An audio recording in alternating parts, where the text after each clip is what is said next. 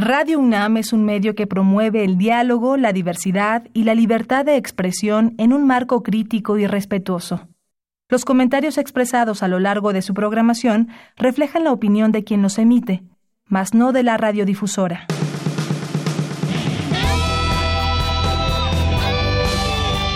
Prisma RU. Relatamos al mundo.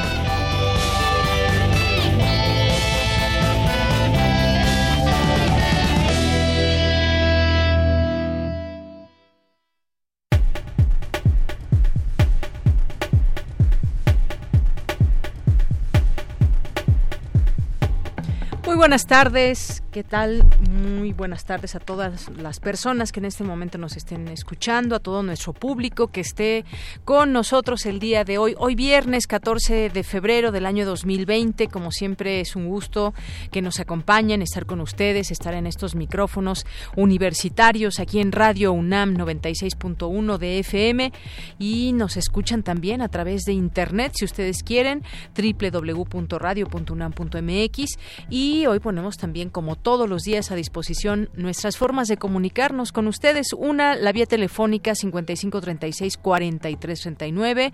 Otra más es a través de Twitter, arroba PrismaRU, o a través de Facebook, PrismaRU. Así tal cual nos encuentran. Muchas gracias por su compañía. Yo soy Deyanira Morán, a nombre de todo el equipo.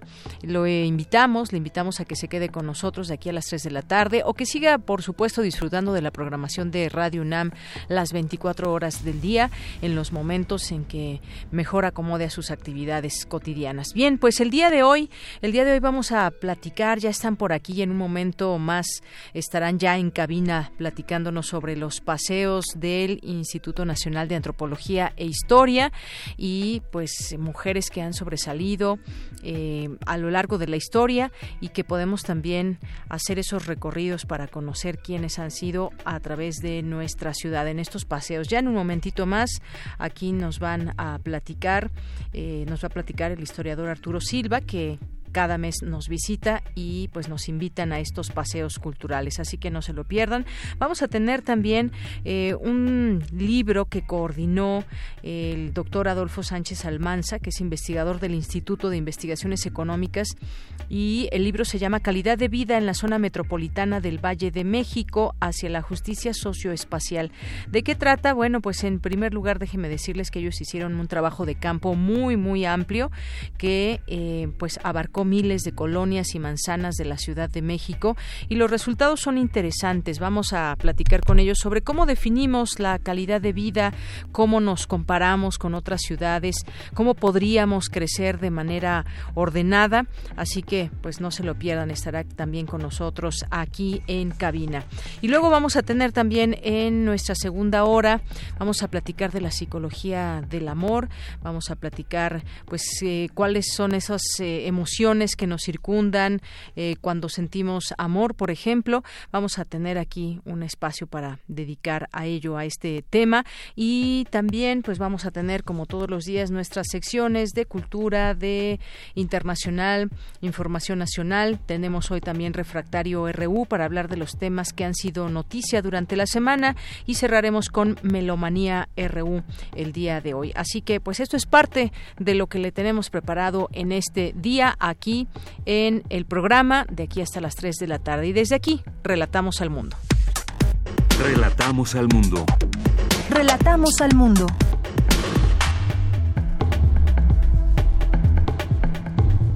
Una de la tarde con ocho minutos. En resumen, en este viernes 14 de febrero, en los temas universitarios, ante la propagación del COVID-19, investigadores de la UNAM llaman a no caer en pánico y seguir las recomendaciones de los especialistas.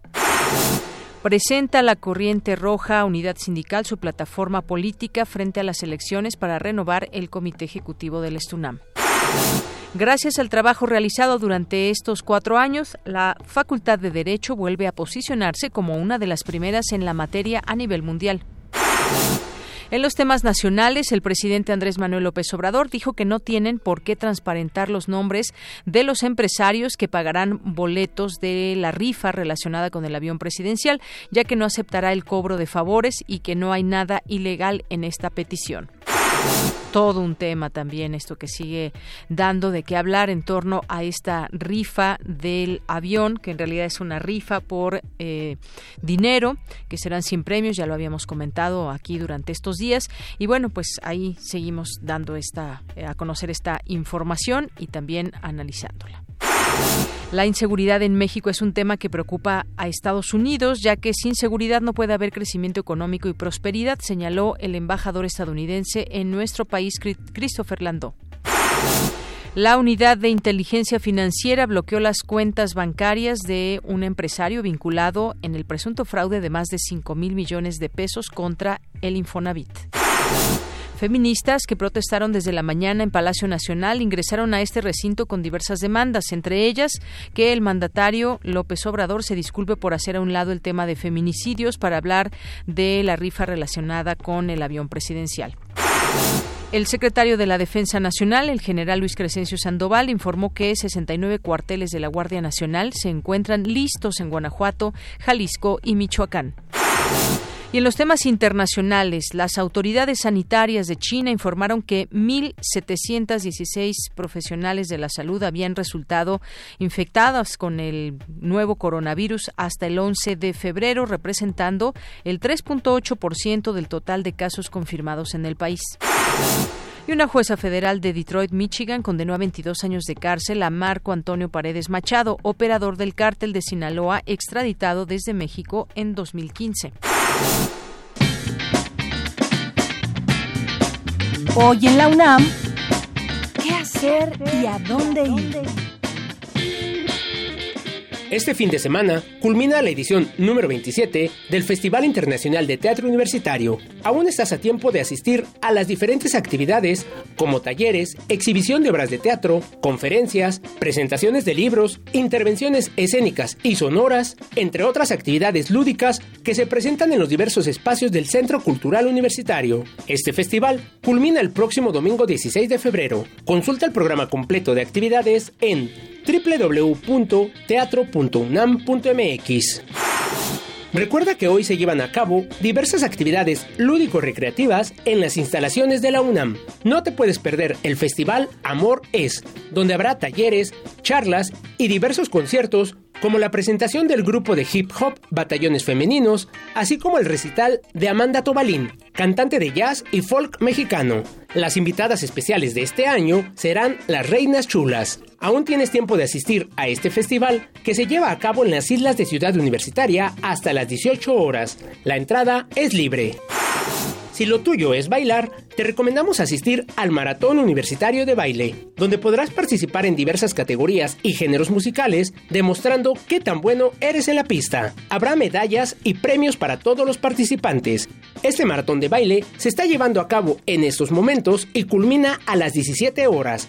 Asista a las instalaciones del frontón cerrado de Ciudad Universitaria, ubicado a espaldas de la Escuela Nacional de Trabajo Social. La entrada es libre.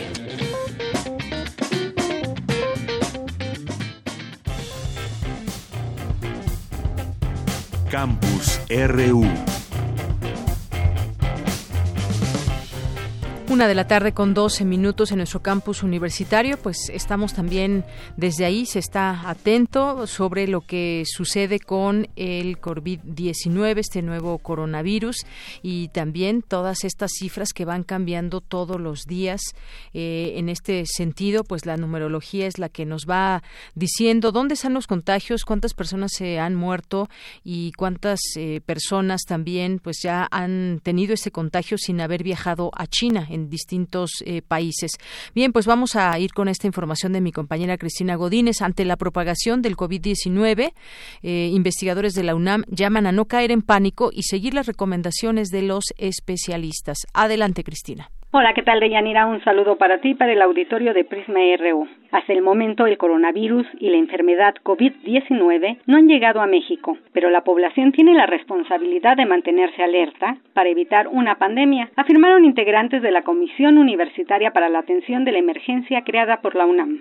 Samuel Ponce de León Rosales, coordinador del Programa Universitario de Investigación en Salud, expresó que en el escenario internacional continúa la epidemia. Por hoy tenemos que contender con la epidemia que vemos a lo lejos. Todavía nos mantenemos en un periodo de gracia en donde estamos preparando a todas nuestras instituciones, desde luego aquí en la universidad también, y ya contendemos con la epidemia de miedo y ansiedad y alarma que de ninguna manera tiene justificación y que tiene que ver también de repente con alguna epidemia de desinformación o de mala información.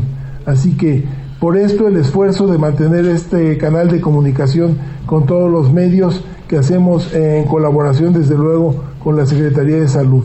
En tanto, Daniela de la Rosa indicó que la responsabilidad de las instituciones de salud es muy alta, pero el mayor compromiso reside en cada uno de los mexicanos. Este virus es nuevo, las manifestaciones son distintas, estamos estudiando el cuadro clínico, pero es una muy buena noticia que las medidas para prevenir la transmisión son las que están descritas desde varios años atrás.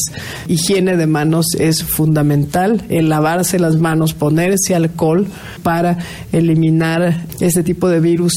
Se puede tomar el, bote de alcohol, ver que en alguna parte diga que tiene entre 60 y 80% de alcohol, es suficiente. Cualquier marca, utilizarlo frecuentemente eh, no llevarnos las manos a la cara, a los ojos, nariz y boca, que es por donde entra el virus, y la desinfección continua de cosas que tocamos frecuentemente. En caso de sospecha de la enfermedad, se debe acudir a una institución hospitalaria para detectarla a tiempo y evitar transmisiones. La investigadora dijo que el sector salud cuenta con la línea telefónica 800 0044 800 de la Unidad de Inteligencia Epidemiológica y Sanitaria, donde se brindan informes sobre las medidas a seguir. De Yanira, este es mi reporte. Buenas tardes. Gracias, Cristina. Muy buenas tardes. Y aquí seguiremos también, por supuesto, al tanto con toda la información que surja desde la UNAM, donde hay un comité justamente que va dando a conocer esta información. Bien, pues nos vamos ahora Vamos ahora con la cantera universitaria, la cantera RU, como todos los viernes. Nuestra compañera Virginia Sánchez nos presenta, eh, nos presenta algún egresada o egresado eh, que haya hecho algún proyecto muy interesante o algún proyecto específico sobre el área de estudio. En esta ocasión nos va a presentar a Valeria List de la Facultad de Filosofía y Letras. Adelante. Cantera RU.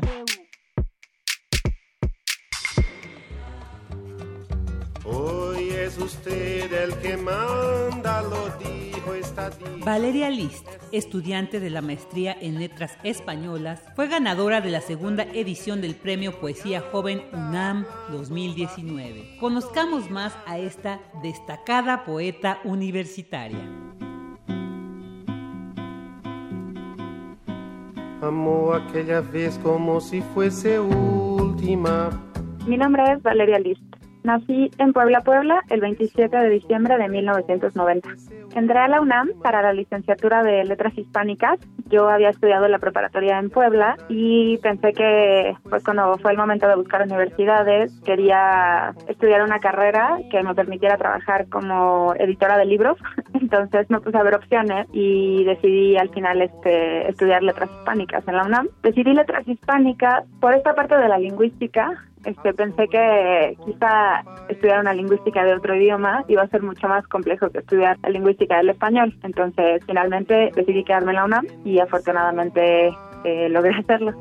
Pues la poesía fue un género al que me acerqué justo estando en la carrera de de hispánicas eh, a través de profesores como David Huerta o Arnulfo Herrera, también Israel Ramírez, por ejemplo, me enseñaron muchísimo cómo descifrar, digamos, un poema, dónde está el sujeto, dónde está el verbo, dónde está el objeto. A veces parece que ese tipo de elementos se pierden en un poema, entonces ellos como que me ayudaron mucho a leer poemas tanto de los siglos de oro como modernos, incluso este, de otras este, tradiciones como la española. Pues a partir de ahí fue que me, a mí me apasionó mucho justo el tema de la, pues de la, quizá de la experimentación lingüística del poema, de que no había una necesidad de armar una trama o un argumento para decir cosas, ¿no? Entonces, por eso fue que, que me fui moviendo hacia la poesía y pues yo también empecé a escribirla. Tengo como unos siete años escribiendo poesía más o menos y pues perfeccionando, ¿no? Y sobre todo profesionalizando un poco en el sentido de armar un libro, este, corregirlo, editarlo,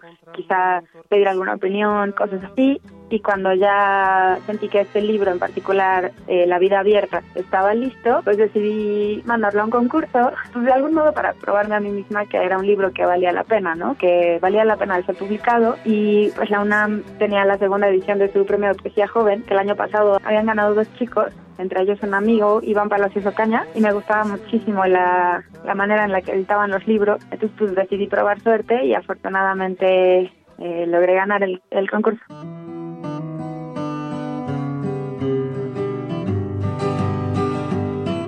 Para mí ganar el premio Poesía Joven de la UNAM pues es una gran fortuna porque de alguna manera justo es como ya aseverar esa profesionalización, empezar una carrera de escritora, digamos. Los jurados del premio son muy importantes para mí, entre ellos está, por ejemplo, la poeta María Baranda, que yo ya he leído eh, algunas veces y que para mí es una gran inspiración. Entonces, pues de algún modo es como un, un empujoncito, ¿no? De decir, lo estás haciendo bien, ya sabes armar un libro, puedes seguir publicando y pensar, bueno, ya que estás escribiendo esto, ¿hacia dónde vas a escribir ahora, no? Este libro, La vida abierta, tiene poemas en prosa y poemas en verso, entonces también como preguntarse, ¿vas a seguir ese camino? ¿Vas a seguir el camino temático? ¿Hacia dónde vas a irte moviendo, no? Entonces, pues es definitivamente un punto de partida muy importante.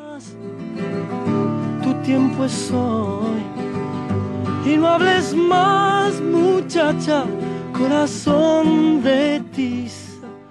La música que me gusta es sobre todo la música que le llaman MPB, música popular brasileña. Me gusta, por ejemplo, Mayra Andrade o Vanessa da Mata. Me gusta mucho Chico Huarque. En realidad soy una persona muy musical, así que me gustan todos los géneros. En realidad, de la música electrónica, me gusta incluso de vez en cuando escuchar algo de reggaetón. Pero sí, sobre todo, como que si estoy en la oficina, pongo MTV. También de vez en cuando algo de, de rock argentino. Me gusta mucho Luis Espineta, Cerati, Calamaro. Por ahí es lo que más escucho cotidianamente. Murió a contramano entorpeciendo el tránsito.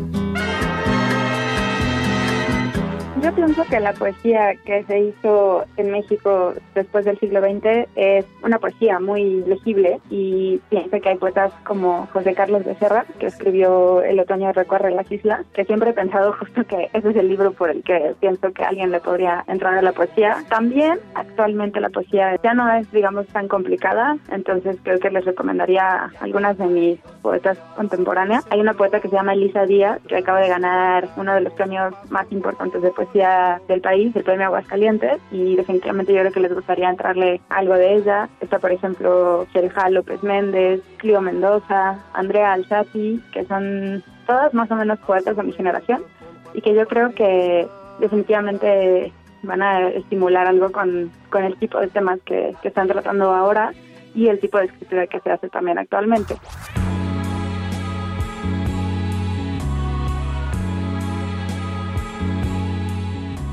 Le agradezco muchísimo a mis papás, claro, que desde que era niña me instruyeron muchísimo, como digamos, me ofrecieron pues un matiz de lo que eran las artes, ¿no?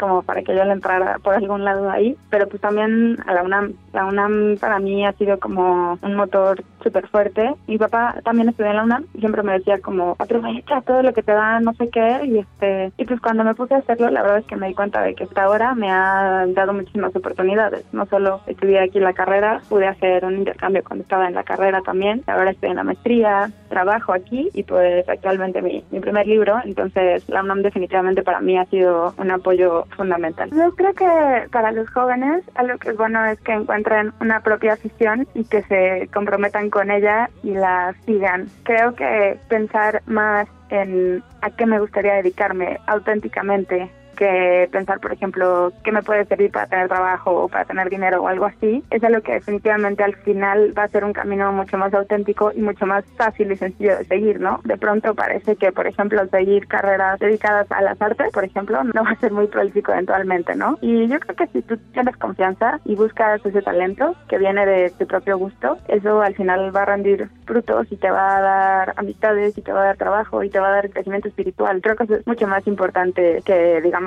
lo que se busca mucho actualmente, que es como una carrera exitosa o el progreso o no sé, el dinero, cosas así, ¿no? Creo que si uno está como muy nutrido espiritualmente, eso al final te va a hacer salir adelante. Cuando cuando no hay más que decirnos. Para Radio UNAM, Rodrigo Aguilar y Virginia Sánchez. Serpenteando la razón. Porque tu opinión es importante, síguenos en nuestras redes sociales, en Facebook como Prisma RU y en Twitter como arroba PrismaRU. Queremos escuchar tu voz. Nuestro teléfono en cabina es 55 36 43 39. Bien, continuamos una de la tarde con 24 minutos. Como les habíamos dicho, vamos a platicar de este libro Calidad de Vida en la zona metropolitana del Valle de México hacia la justicia socioespacial. La zona metropolitana del Valle de México posee grandes contrastes y desigualdades en las condiciones de vida de su población, con un patrón de centro-periferia que tiene condiciones mejores en los núcleos metropolitanos y en el surponiente y peores en el nororiente. Y bueno, para platicarnos de ello ya está con nosotros el doctor Adolfo Sánchez Almanza, investigador del Instituto de Investigaciones Económicas y justamente quien coordina este libro. Doctor, bienvenido, muy buenas tardes. Muy buenas tardes. Bueno, pues a mí me gustaría preguntarle, en principio, cómo es que definimos la calidad de vida para después ir platicando de cómo fue ese trabajo, que además fue un trabajo de campo muy amplio, porque eh, pues analizaron 14 académicos datos de 186.124 manzanas, 4.708 colonias y 96 municipios y alcaldías de la Ciudad de México. Es un trabajo muy grande. ¿Cómo definimos la calidad de vida, doctor? Sí, bueno, el concepto de calidad de vida es de tipo polisémico, es decir, puede tener diferentes interpretaciones según los indicadores, las variables, la metodología que se utilice, pero en general se entiende calidad de vida como la satisfacción de necesidades de las personas, que pueden ser esas necesidades objetivas o subjetivas y que van cambiando en el espacio y en el tiempo. Entonces, eh, se refiere la calidad de vida cuando es positiva genera bienestar. Cuando es negativa genera malestar. Puede ser malestar individual o malestar social. Entonces, ese sería un concepto genérico que se puede operar metodológicamente de muchas maneras. Eh, por ejemplo, cuando hablamos de necesidades objetivas, eh, utilizamos información estadística, en este caso proveniente de censos económicos, con el mayor nivel de desagregación. Eh, en este caso, procesamos toda esta información que mencionas a partir del laboratorio de microdatos del INEGI que nos apoyó para establecer un índice de calidad de vida objetivo que tiene que ver con variables de alimentación, de salud, de educación, de vivienda, de entorno urbano.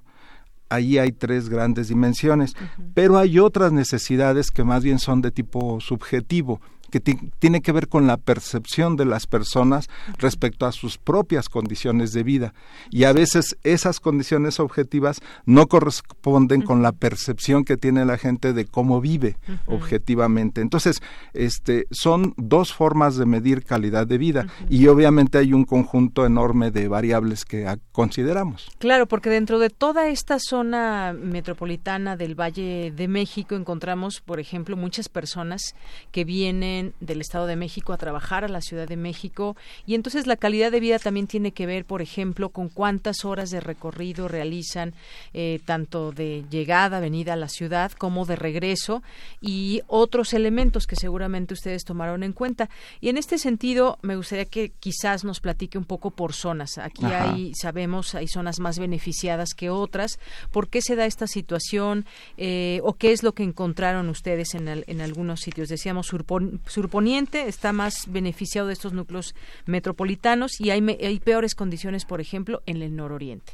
¿De qué colonias estamos hablando? ¿Alcaldías, municipios?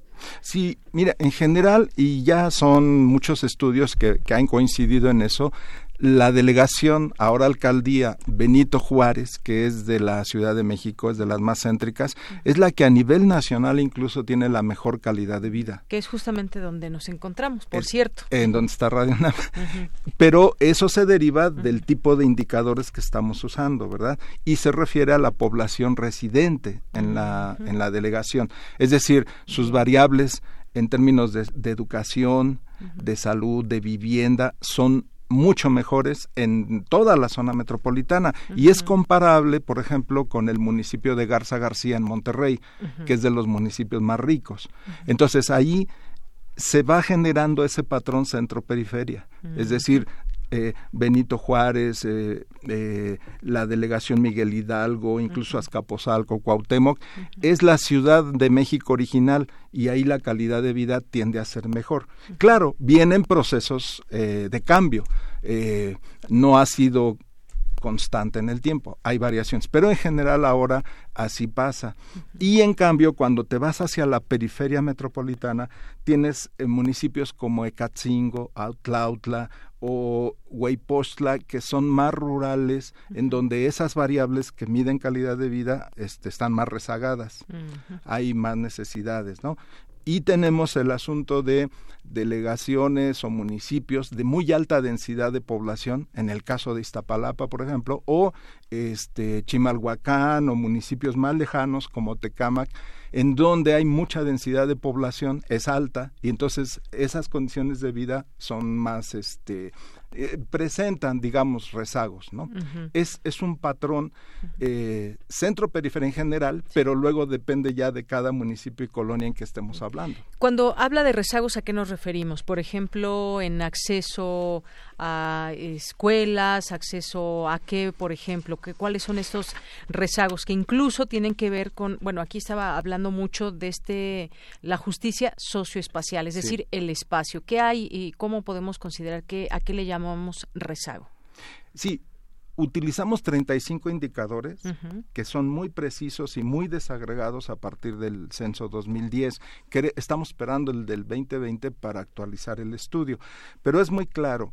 ¿Cuáles son indicadores de mayor cobertura en la zona metropolitana que reflejan mejor calidad de vida? Energía eléctrica, por ejemplo. Casi toda la zona metropolitana, 99.8, tiene energía eléctrica. Entonces no es un indicador discriminante. Pero cuando te vas al otro extremo, tienes disponibilidad de rampas para silla de ruedas que refleja discriminación hacia personas con discapacidades o capacidades diferentes, es de los que vemos de mayor rezago en toda la zona metropolitana. Sí existen algunas banquetas en la delegación Benito Juárez, pero se va uno a, las periferias y eso no existe, no, hay ni banquetas. Exacto. Entonces ese entorno urbano genera peores condiciones de vida. Y hay otras, transporte colectivo bueno, eficiente, barato, seguro. En las periferias pues es, mm, eh, es menor la calidad del servicio. Viviendas con internet o con computadora, por ejemplo, son indicadores importantes porque muchas viviendas carecen de, del acceso a estos bienes o tecnologías de la información y en esta sociedad moderna no tener ese acceso implica una forma de estar al margen de ya sea del mercado laboral o de la educación.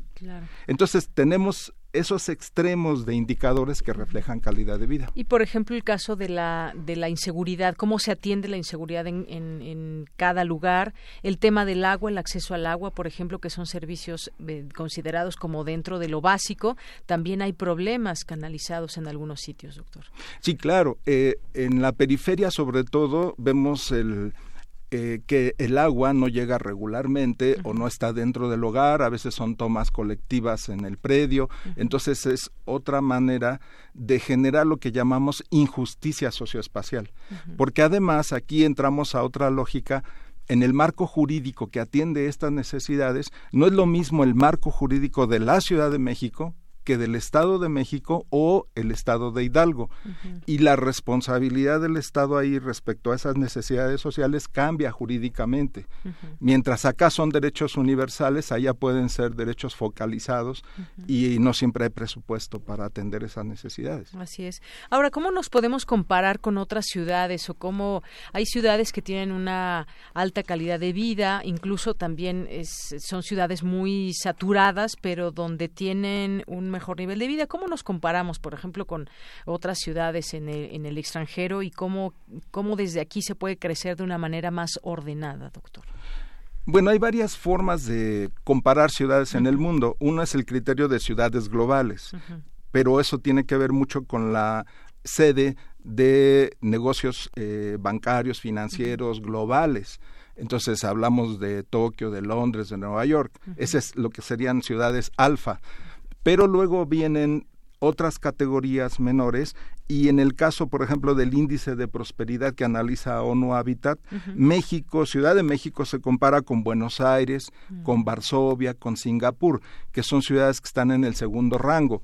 No estamos mal en el sentido de, de que puede competir esta ciudad en la globalización, pero esa forma de, insertar, insertarse en la globalización pues depende de qué tipo de negocios hay. Por ejemplo, aquí el corredor Reforma, el corredor de Insurgentes, Santa Fe, donde están los grandes centros de negocios, son los que se conectan más a la globalización. Así es.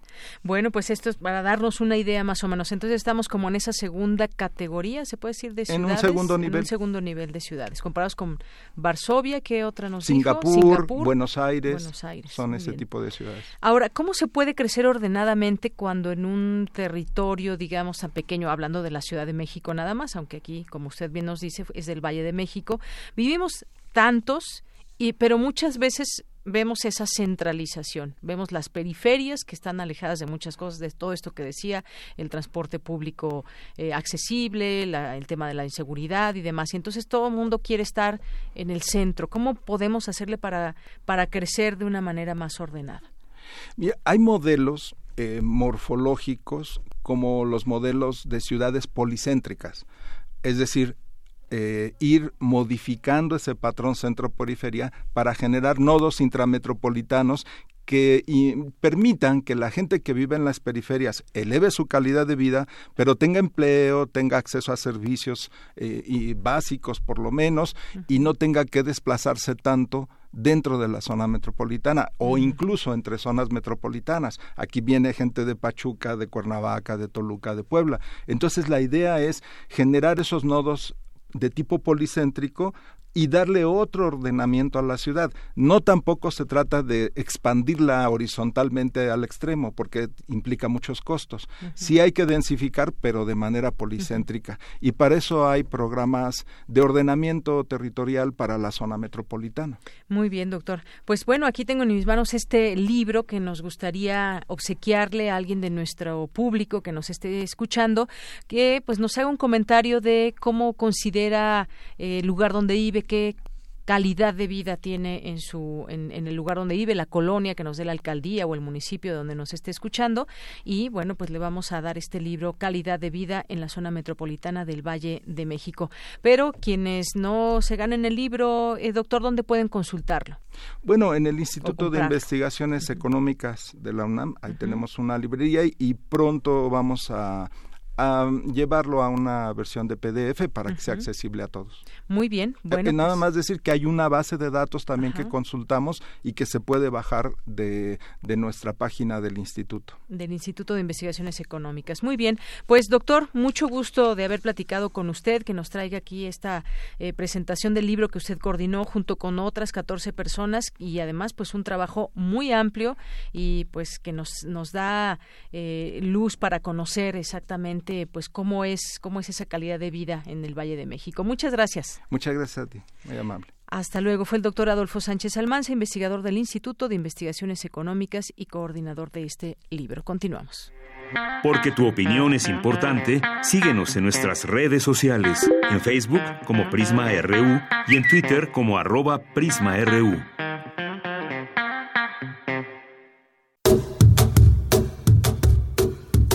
Historia presente, memoria y recuerdo. Soy Eder Gallegos, historiador naval y militar. Durante el siglo XVI y a lo largo del siglo XVII, la corona española trató de implementar fuerzas militares de tierra a base de milicias de pobladores para la defensa del virreinato de la Nueva España en contra de las incursiones de piratas o inclusive de motines y movimientos de indígenas. Fue hasta 1764 que, en medio de las reformas borbónicas, el rey de España decide enviar a Juan Villalba y Angulo para que desarrolle milicias más profesionales y cree los primeros cuerpos de regimientos de la corona, que serían los antecedentes directos y formativos de los héroes de la independencia, como Allende o Aldama, quienes realmente serían militares de carrera. Historia presente, memoria y recuerdo.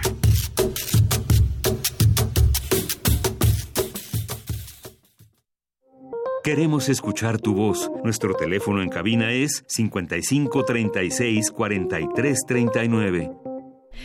Bueno, pues ya estamos aquí en este espacio con nuestros amigos del Instituto Nacional de Antropología e Historia. Nos acompaña Arturo Silva, historiador, eh, como todos los meses. Y bueno, pues también un, un, saludo a Francisco Ramírez Macías que anda por aquí. Pues, ¿qué tal, Arturo? ¿Cómo estás? Bien, bien, muchas gracias. Gracias por la invitación. Bueno, pues ahora, ¿dónde nos vas a invitar? Cuéntanos. Bueno, pues tenemos un, una, un binomio interesante de recorridos justo más, eh, más por estas fechas, más por eh, finales de febrero, principios de, de marzo, uh -huh. que habla sobre eh, las mujeres. Específicamente, este día queremos hablar de las mujeres en la historia.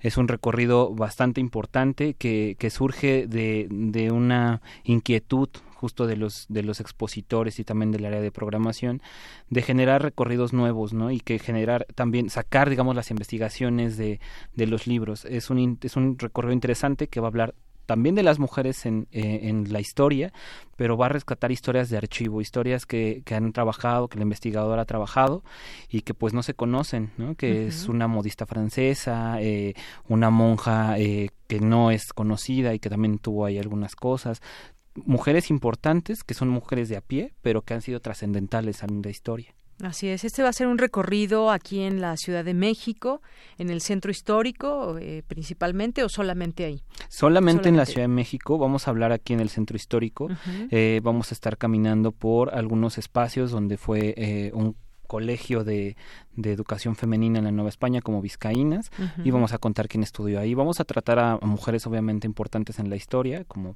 pues, eh, Josefa Ortiz de Domínguez, eh, Leona Vicario, uh -huh. pero eh, a, además se van a ir enriqueciendo estas historias también, ¿no? con mujeres del siglo XX eh, y también, como te mencionaba, estas mujeres en historias de archivo. Así es que conocemos de estas eh, mujeres que de pronto quedaron olvidadas por esa historia oficial, justamente conocer parte de, esa historia, de esos lugares donde se movían y, sobre todo pues con, con, personas que nos van a ir explicando también ese momento que vivían las mujeres, ese contexto de mujeres que pues también hicieron, fueron eh, precursoras de cambios para este país y para las mujeres, por supuesto. Justo, justo, y creo que también en este momento tan convulso vamos a estar viendo también las dinámicas y cómo las formas, las estrategias, lo importante que eran para las sociedades, ¿no? Desde también sus formas de supervivencia, también la importancia que tuvieron tanto en el comercio, en otros lugares, uh -huh. incluso en investigaciones ya en el siglo XX. Es más, eh, la verdad es que el paseo suena muy interesante, está muy atractivo, porque esto es algo novedoso que no nos habíamos planteado, ¿no? O sea, justo también yo recalco mucho eso, o sea, me encanta la idea de, de, que los expedientes que están en el Archivo General de la Nación cobren vida y se vuelvan un personaje andando en los recorridos. Y sí, vamos a movernos por los lugares que, que estuvieron, que estuvieron caminando, donde vivieron, donde estudiaron, donde hicieron toda su, su, su dinámica de vida y obviamente dejaron una huella importante. Así es, como, como dice aquí, sin fama, pero con mucha valentía, que, que vivieron la vida y que tuvieron también que jugar un papel muy importante frente a una sociedad difícil para la mujer, ¿no? Sí, sí, en, eh, tanto en la época novohispana, siglo XX, eh, principios de la década, de, en el siglo XX, perdón, uh -huh. en fin, eh, siempre han sido transgredoras, siempre han sido pues un, un, eje importante de la sociedad y creo que también el instituto se suma a, a, esta, a esta línea de tenemos que revisar, tenemos que repensar la historia, tenemos que volver a revisarla para también rescatar a estos personajes, ¿no? Que son sumamente trascendentales y que creo que no se han visto. Claro, y qué bueno que también nos sitúas en ese tiempo y en esos siglos en los que en los que eh, se va a hablar de estas mujeres y se va a hacer este recorrido. Más o menos cuánto dura este recorrido. Aproximadamente tres horas, tres horas y media. Eh, también porque es un recorrido no largo, pero vamos a estar caminando por el centro histórico. Va a ser a las 10 de la mañana comienza el recorrido, entonces vamos a estar terminando una una y media más o menos uh -huh. para que la gente no se vaya a cansar va a estar mucho el sol. Pero bueno una un sombrero agua y toda la voluntad hacen que los paseos sean perfectos. Así es. Este paseo va a ser solamente una vez ¿cuándo se va a llevar a cabo decías el 8 de marzo se va a hacer el 8 de marzo, de marzo. Eh, como toda la programación nada más hay un no, se repite, eso es lo interesante de paseos. Tenemos 130, 130 recorridos aproximadamente y ninguno se repite, todos son diferentes. Es por única ocasión este 8 de, de marzo, una fecha también importante, donde van a estar este la, la, historiadora Carmina Pérez se va a estar presentando para poder llevar el recorrido. justamente te quería preguntar eso, ¿quién va a dar este recorrido? Va a ser la historiadora Carmina Pérez, eh, Pérez Juárez y también, bueno, pues el, el costo la verdad es que es eh, bastante accesible, es de 189 pesos por persona. ¿Se tienen que registrar antes? ¿Hay un previo registro o cómo, cómo Sí, pueden llamar o mandar correo a la oficina de ventas que es reservaciones@ina.go.mx y bueno, revisar también la, la, página de internet que es www.paseosculturales.ina.go.mx. Ahí van a encontrar desde los teléfonos, correos, tienen que llamar, reservar el lugar y eh, bueno, para que luego posterior hagan eh, pago y podemos agendarlos porque la verdad luego no obviamente como es el centro la logística permite un número limitado de personas no podemos abrirlo a más de 20 personas porque también recorrerlo y no van a escuchar la historia y la dinámica también y la pedagogía también del recorrido pues no va a tener tanto impacto. Entonces por eso que, exacto perdón que te interrumpí yo creo que justamente quien hace estos eh, estos paseos desea enterarse justamente esa es la, la idea no que se entere y que tenga toda toda esta parte de la historia que quizás no se conoce algunos datos interesantes que se dan en este en este recorrido. Entonces 8 de marzo todavía hay lugares todavía hay lugares se pueden eh, pues ya meter a la página para registrarse y también hay algunos otros pendientes. Ahí mismo en la página pueden ver de otros que también serán próximos. Sí, justo como te comentaba al inicio, este es un binomio. surge porque pues nos dimos cuenta en la investigación que era un tema muy amplio, entonces decidimos abrir uno específicamente para mujeres en el arte. Ese se va a hacer un fin de semana antes, que es el 29 de febrero. También si están interesados van a ver no solamente las que se conocen, Frida Kahlo, Nahui Olin, van a ver desde hermanas Eller, eh, Pitamor, van a ver eh, actrices, eh, de todo. Ese es, ese es digamos, enfocado al arte, este es enfocado general en la historia desde la época hispana hasta, hasta el siglo XX. Muy bien. Bueno, pues no se pierdan estos paseos, de verdad. Aquí cada mes nos visitan nuestros amigos de Lina para, pues, eh, hacernos esta invitación de primera mano y darnos un poquito más de datos para que nos podamos interesar y podamos, eh, pues hacer este paseo ya sea solos, con la familia, son la verdad algo muy interesante que vale la pena recorrer. Pues muchas gracias como siempre Arturo. Sí, y bueno, recordarles que bueno, tenemos una cortesía doble ah, para tu público. Una cortesía eh, es una pregunta en Twitter, ya la estuvimos ahí analizando. Voy a tratar de no hacer una pregunta tan tan complicada. eh, se nos ocurrió que nos respondieran la pregunta cuál fue eh, en el siglo XX la arqueóloga más importante que hubo, que fue trascendental para la arqueología mexicana, eh, fue pionera en, los estudios, en las investigaciones y también fue muy importante en el Instituto Nacional de Antropología e Historia. Es la arqueóloga más importante de la primera década, empieza con E su nombre, entonces es súper fácil, la verdad creo que no sea tan complicado, espero. Muy bien, entonces por Twitter. Sí. Por Twitter, quienes nos Que los arroben Ajá, que nos arroben a Prisma RU. Y también al instituto, que el Twitter del, el Twitter del instituto es arroba INAMX. Muy bien, no se olviden de arrobar, si no, pues no, no, se, puede dar esta, este pase doble que nos dan para este paseo. Para este paseo del 8 de marzo. 8 de marzo, muy bien. Pues Arturo, como siempre, muchísimas gracias, gracias por estar aquí, gracias también a Francisco Ramírez que siempre te acompaña y nos vemos y escuchamos pronto el siguiente mes. Muchísimas gracias. Gracias, continuamos. Relatamos al mundo. Relatamos al mundo. Ante el brote del nuevo coronavirus 2019, la UNAM te recomienda lavarse las manos con agua y con jabón frecuentemente, evitar el contacto con personas enfermas de las vías respiratorias, cubrir boca y nariz con un pañuelo o flexionando el codo al estornudar, consumir todo tipo de carne en su término completo, hasta el momento, no se ha confirmado el agente portador ni el mecanismo de transmisión por parte de las autoridades sanitarias. Si vas a realizar un viaje al extranjero, consulta la Clínica de Atención Preventiva del Viajero de la UNAM con tres o cuatro semanas de anticipación para conocer las medidas sanitarias pertinentes. La UNAM y Prisma RU informan.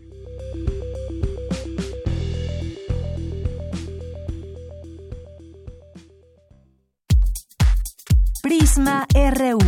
Relatamos al mundo.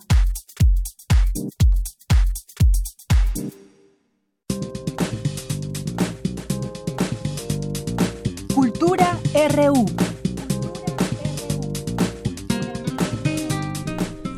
Bien, pues ya estamos aquí en la sección de cultura. ¿Qué tal, Tamara? Muy buenas tardes. Deyanira, muy buenas tardes a ti y por supuesto a todos aquellos que nos acompañan a través de esta frecuencia universitaria, a quienes nos escuchan en el 96.1 y también a quienes nos escuchan a través de internet. Pues ya tenemos tenemos más información y hoy tenemos a una gran invitada. En cabina nos acompaña Socorro Venegas. Ella es editora, escritora y actualmente directora general de publicaciones y fomento editorial de la UNAM. Maestra Socorro Venegas, bienvenida a este espacio y muchísimas gracias por la visita. Muchas gracias a ustedes por recibirme y qué alegría de verdad venir a compartir con ustedes buenas noticias. Por supuesto. Maestra, pues hoy vamos a hablar de un proyecto que en lo personal me parece maravilloso. Vindictas, una colección que la Dirección General de Publicaciones y Fomento Editorial pues lanzó para conmemorar la labor de escritoras latinoamericanas que en el canon literario le, pues se volvieron invisibles. ¿Qué decir acerca de este proyecto? ¿Cómo empezó la aventura? ¿Qué nos hemos perdido? Pues justamente, justamente se trata de, un proyecto que visibiliza todo eso de lo que nos perdimos. La riqueza eh, inmensa del trabajo creativo, de la obra narrativa de importantes autoras eh, latinoamericanas, aunque estamos comenzando la colección con cuatro novelas que rescatan autoras mexicanas y una argentina. Que es Tununa. Que es Tununa Mercado. Así es. Y las escritoras eh, mexicanas que están eh, pues abriendo y, rompiendo muchos espacios y rompiendo con muchos prejuicios eh, a partir de Vindictas de nuestra colección son María Luisa, la China Mendoza, Tita Valencia, tenemos también Marcela del Río, y eh, se me está se me está escapando Luisa Josefina Hernández. Josefina Hernández que es muy conocida por su obra dramatúrgica pero aquí lo que hay que destacar muchísimo es justo eh, eh, uno de los ejes del proyecto tiene que ver con, con hacer visibles esas también esas aristas de una gran escritora que trabajó bastante en el género de la novela, pero que eh, esa obra quedó como completamente eh, a un lado, quedó como una como, un secreto eh, muy muy bien preservado y lo que queríamos era que se descubriera esa, esa otra beta tan importante que ella cultivó. Por supuesto, de hecho el año pasado eh, se le entregó la, bueno, la cátedra Igman Bergman le entregó una medalla justo por, eh, por el teatro y por el cine y por todo lo que hizo en la dramaturgia, pero también qué ha pasado entonces con la literatura. Bueno, el, eh, qué bueno que recuerdas ese homenaje porque Luisa José Fernández es una eh, artista muy querida, muy cercana para nosotros en la Coordinación de Difusión Cultural de la UNAM. Y, y bueno, lo que supuso eh, publicar estas novelas eh, para nosotros en la, desde la Dirección General de Publicaciones, pues la verdad es que ha sido ir como también de sorpresa en sorpresa, ¿no? Porque Mm, no teníamos el, el tampoco la, la, idea, una certeza de cómo iba a ser recibida una colección como esta. Y te comparto que estamos ahorita a solo tres meses eh, y algunos días más de haber lanzado la colección estamos ya reimprimiendo las cinco novelas. Esto habla de la, de la gran recepción que ha tenido por parte de los lectores. Son libros que no solamente están disponibles en nuestras librerías, también están en la plataforma de libros electrónicos de la UNAM.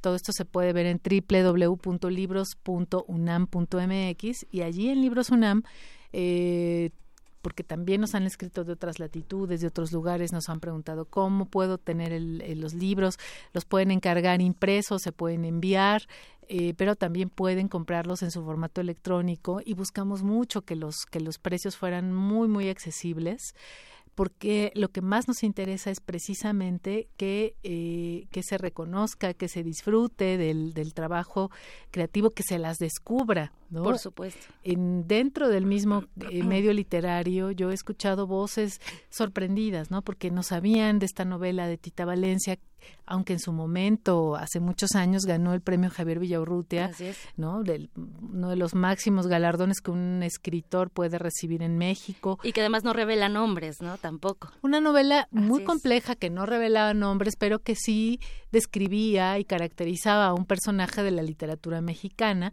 y la razón también por la que esa novela fue de alguna forma desterrada junto con su autora de la República de las Letras y, del país casi literalmente, eh, fue justo porque se atrevía ella a, hablar de un, de un reconocido escritor mexicano y, y, hablaba con, pues, con mucha verdad y con mucha honestidad de la complejísima relación que tuvo con él, ¿no? Una relación donde ella eh, se sintió vulnerada, donde se sintió maltratada, en fin.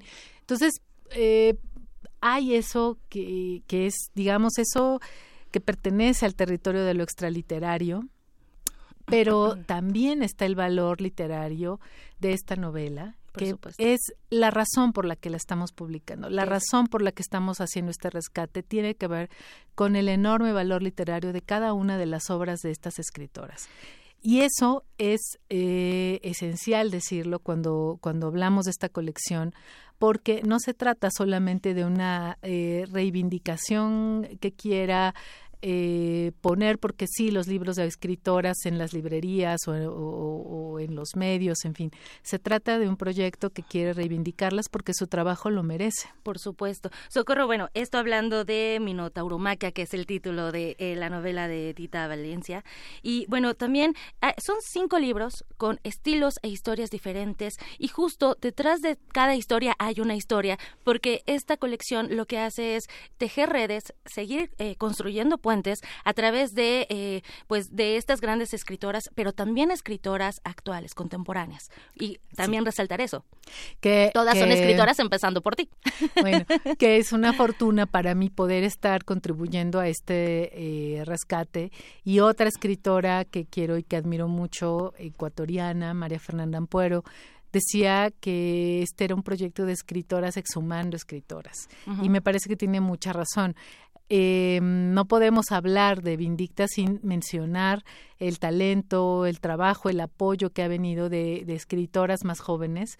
Cuando yo pensé en la colección, una cosa que me importaba muchísimo era eh, que, mm, que, hubiera la posibilidad de un diálogo de, de escritoras más jóvenes eh, pensé en la generación de los 80 porque así nació el proyecto, ¿no? En una conversación con, con la escritora Ave Barrera, eh, ella estaba precisamente resaltando las cualidades de la novela de Luisa Josefina Hernández. Yo eh, le pedí el libro para publicarlo en la UNAM, le pedí que escribiera una introducción y cuando vi eso fue cuando pensé que eso no era solo un libro, que eso era un proyecto que debía de tener un, un alcance mucho mayor y fue así como, como comenzó la colección convocando a otras jóvenes autoras, a Claudina Domingo, a Jasmina Barrera, a Nora de la Cruz, a Lola Horner, para empezar, que también hicieron propuestas de qué, novela rescatarían. En algunos casos ellas propusieron, en otros casos la propuesta salió desde, desde la oficina de publicaciones para, para eh, enriquecer esta colección, para que pudiéramos dar como el primer banderazo de salida a este proyecto y luego eh, pues lo maravilloso es que se ha convertido en un proyecto eh, un programa de toda la coordinación de difusión cultural. El doctor Jorge Volpi fue quien eh, abrazó con muchísimo cariño y mucho entusiasmo este proyecto y él decidió que también Vindicta se extienda a todas las disciplinas artísticas de la coordinación. La Filmoteca de la UNAM ya hizo lo propio, eh, sigue, se siguen trabajando también en Casa del Lago con la presentación de Shiva Fesherak y también se está haciendo, ¿no? Exactamente. Entonces, en, porque a ver, esto de lo que estamos hablando no solo sucedió en la literatura, sucedió en toda las áreas de eh, las disciplinas artísticas, pero también piénsalo en términos de en todas las áreas del conocimiento, en la vida cotidiana, los espacios para que la mujer tenga una voz, un lugar, y para que haya equidad y sean tratadas eh, de forma equitativa, ganen los mismos salarios que un, que un hombre, en fin, estas son batallas cotidianas esas son, eh, todo el tiempo estamos escuchando denuncias alrededor de, del tema, entonces es muy importante abrir los espacios para que esas voces sean escuchadas, ¿no? Por supuesto, y también como lectores, leer, leer a más mujeres también, ¿no? que nunca nos va a hacer daño. Eh, hace ratito, por ejemplo, que tuve una pequeña entrevista con, con una eh, plataforma que distribuye audiolibros y decían que los libros que más son escuchados son los de escritoras. Entonces, ahí ya tenemos una sensibilidad que se, que se ha ido modificando. Hay un nicho. Hay algo que está señalándonos, ¿no? Que, que es importante, que es interesante, que es enriquecedor, pues explorar el mundo eh, creativo de las mujeres. Entonces, pues empezar con esta colección y empezar con otras medidas que, que también hemos adoptado en publicaciones. Hemos revisado nuestro catálogo, los consejos editoriales, buscando la equidad precisamente para que esa, eh, para que las miradas de quienes estamos decidiendo que se publica, pues no estén sesgadas nunca hacia uno u otro lado. Por supuesto. Pues novelas con historias muy vigentes, Socorro Venegas, eh, también edita, bueno, con el prólogo de Mujeres Escritoras, con el diseño también de una mujer, muy importante también mencionarlo, que además lo hace atractivo, los precios son accesibles, están disponibles también en electrónico, no hay pretexto. Y bueno, te comentaba antes de entrar a los micrófonos que eh, estuve en la presentación de la Feria Internacional del Libro de Guadalajara, que todas iban con su pañuelo verde, eh, estuvo ahí Karina en una lectura, y este martes bueno, a la Ciudad de México también eh, podríamos ser nosotros testigos de qué es eh, Vindictas. Sí, no queremos hacer solo una fiesta, sino todas las que se puedan. Y aunque la colección pues, pues eh, tuvo su lanzamiento en la Feria del Libro de Guadalajara el año pasado, a fines del año pasado, pues no podíamos perder la oportunidad de hacer una presentación aquí también y hacerla desde la desde la, la propia ciudad universitaria, desde la UNAM y en la sala Carlos Chávez este próximo martes eh, vamos a tener a las 7 de la noche la presentación de las cinco novelas. Nos va a acompañar de nuevo Karina Guidi con una lectura preciosa que ya que ya hizo Incluso en Twitter, si nos siguen, pues podrán ver un adelanto, una probadita de, la lectura de Karina, que es maravillosa. Estará también eh, Tita Valencia, estará Marcela del Río, dos de las autoras de, de las novelas. Eh, acuérdense, son cinco novelas, la China Mendoza ya no, ya no vive, Tununa está en Argentina, entonces, y, Luisa Josefina Hernández está delicada de salud, entonces contamos con estas dos escritoras para que nos acompañen en, en, esta presentación. Lo maravilloso es también escucharlas, ¿no? Tener la posibilidad de que ahora, mientras están vivas, podamos rendirles el homenaje de nuestra lectura, me parece que es esencial. Por supuesto. Entonces tenemos una cita el 18 de febrero a las 7 de la noche. La sala Carlos Chávez es la sede en el Centro Cultural Universitario. La entrada es libre. Por la sala, obviamente, es el cupo es limitado, así que hay que llegar con tiempo también. Y presentaciones para la FIL Minería que ya empieza el 20. Tenemos una presentación en la Feria del Libro Minería y estamos cambiando el enfoque de, de lo que vamos a, organizar para los lectores. Y nos van a acompañar las cinco autoras de las de de, las introducciones que están en, los libros, en las novelas, y créanme de verdad que no es nada fácil reunirlas. Están, todas ellas son autoras también, escritoras, trabajando, promoviendo su, su obra. Entonces es una maravilla ojalá que puedan venir a escucharlas. Esta, esta visión de autoras nuevas, eh, revisando eh, una genealogía, reconociendo el papel que tuvieron estas autoras eh, en la literatura actual, pues es, es de verdad algo importante para escuchar. Y esta presentación en la Feria del Libro de Minería la vamos a tener el jueves 27 de febrero a las 5 de la tarde en la Galería de Rectores. También vamos a estar felices de, que nos acompañen allá. No hay eh, oportunidades suficientes ni espacios suficientes para hablar de estos libros. Es como esas novelas van a ver, es, son ocasiones infinitas. Y cada una tiene una historia particular y me parece maravilloso. Y también pues mencionarles, ¿no? Eh, este es un gran trabajo. hay hay detrás de Vindictas un gran trabajo, mujeres que están, eh, pues sí, justo eso, uniéndose, hay mucha sororidad y hay que celebrarlo también, hay mucha pasión, pues no nos podemos perder esta, esta colección Y no me resta más que agradecer mucho la visita Socorro Venegas, pues directora general de Publicaciones y Fomento Editorial de la UNAM. Regresa pronto para que nos platiques qué sigue después de esta primera colección de estos cinco libros de Vindictas.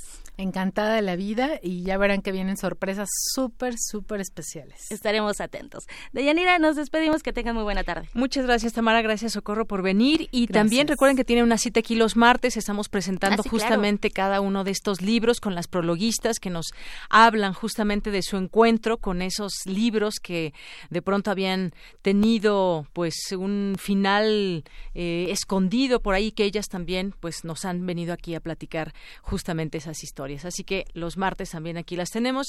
Ya llevamos tres, nos faltan dos más. Bien, con esto vamos al corte. Regresamos a la segunda hora de Prisma RU. Relatamos al mundo. Relatamos al mundo.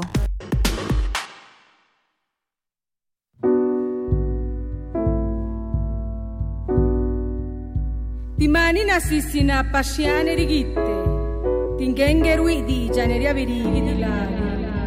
96.1 de FM. Como si sus ojos. Comunícate con nosotros. Correo de voz 5623-3281. Correo electrónico radio arroba unam www.radiounam.mx. Escuchas The varied carols I hear. X -E -U -N, Radio UNAM. Experiencia sonora.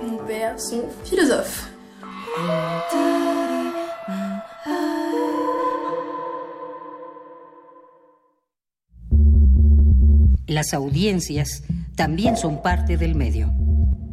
¿Qué tal amigos? Soy Guillermo Montemayor Gómez, defensor de las audiencias de Radio y TV UNAM.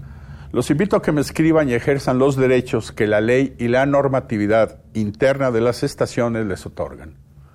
Observaciones, quejas, sugerencias, peticiones, señalamientos o reclamaciones sobre los contenidos y la programación que transmiten tanto radio como TV UNAM. En las páginas web de ambas estaciones encontrarás la pestaña que dice Defensoría. Ábrela y en la pestaña de comentarios y sugerencias encontrarás el formulario para comunicarte con el defensor.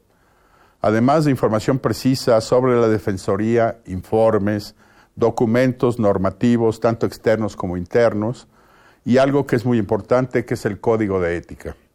Te invito a que me escribas al correo defensordeaudiencia.unam.mx. Recuerda que como audiencia eres parte fundamental de Radio y TV UNAM.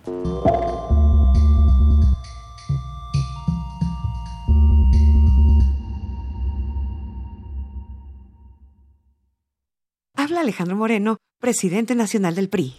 Revolucionar es como una emoción. Y en el PRI las emociones nunca mienten. Hoy tenemos que subirle las revoluciones a lo que tenemos que cambiar. Vamos a subirle las revoluciones al carácter y al orgullo. Hoy tenemos que subirle las revoluciones a las elecciones abiertas. Vamos a subirle las revoluciones a nuestra militancia. Vamos a subirle las revoluciones hasta volver a ganarnos tu confianza.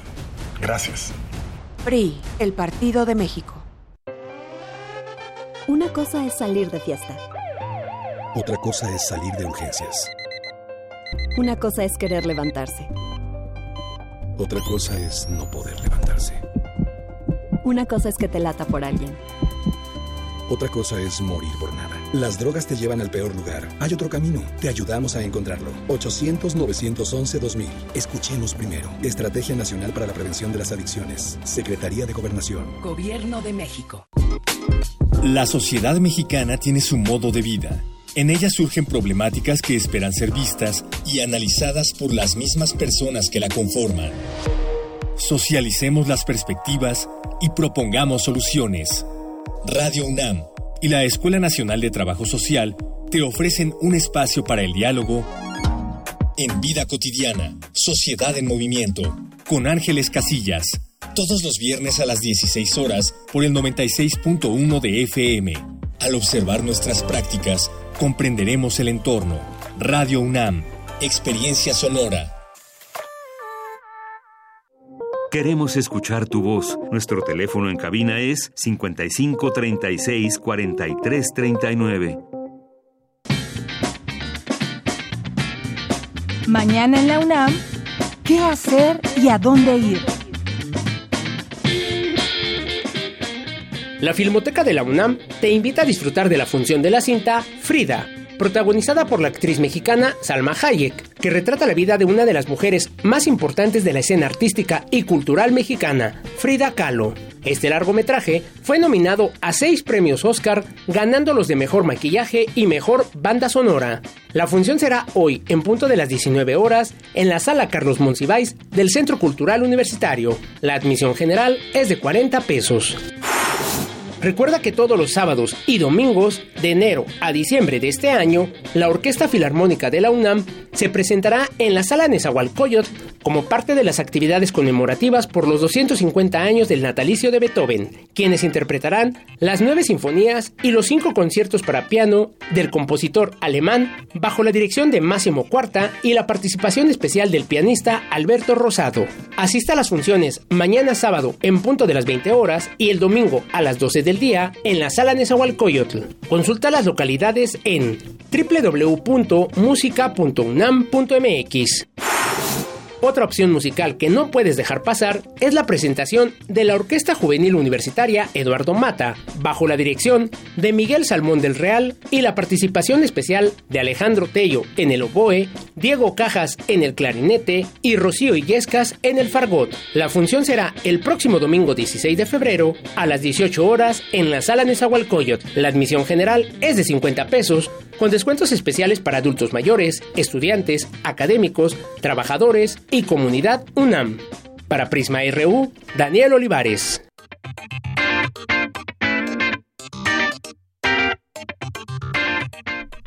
Entramos a nuestra segunda hora de Prisma RU2 de la tarde con nueve minutos y es un gusto que nos estén acompañando aquí a través del 96.1 de FM y a través también de nuestras redes sociales que se hacen presentes con sus comentarios, preguntas, sugerencias y más. Muchas gracias.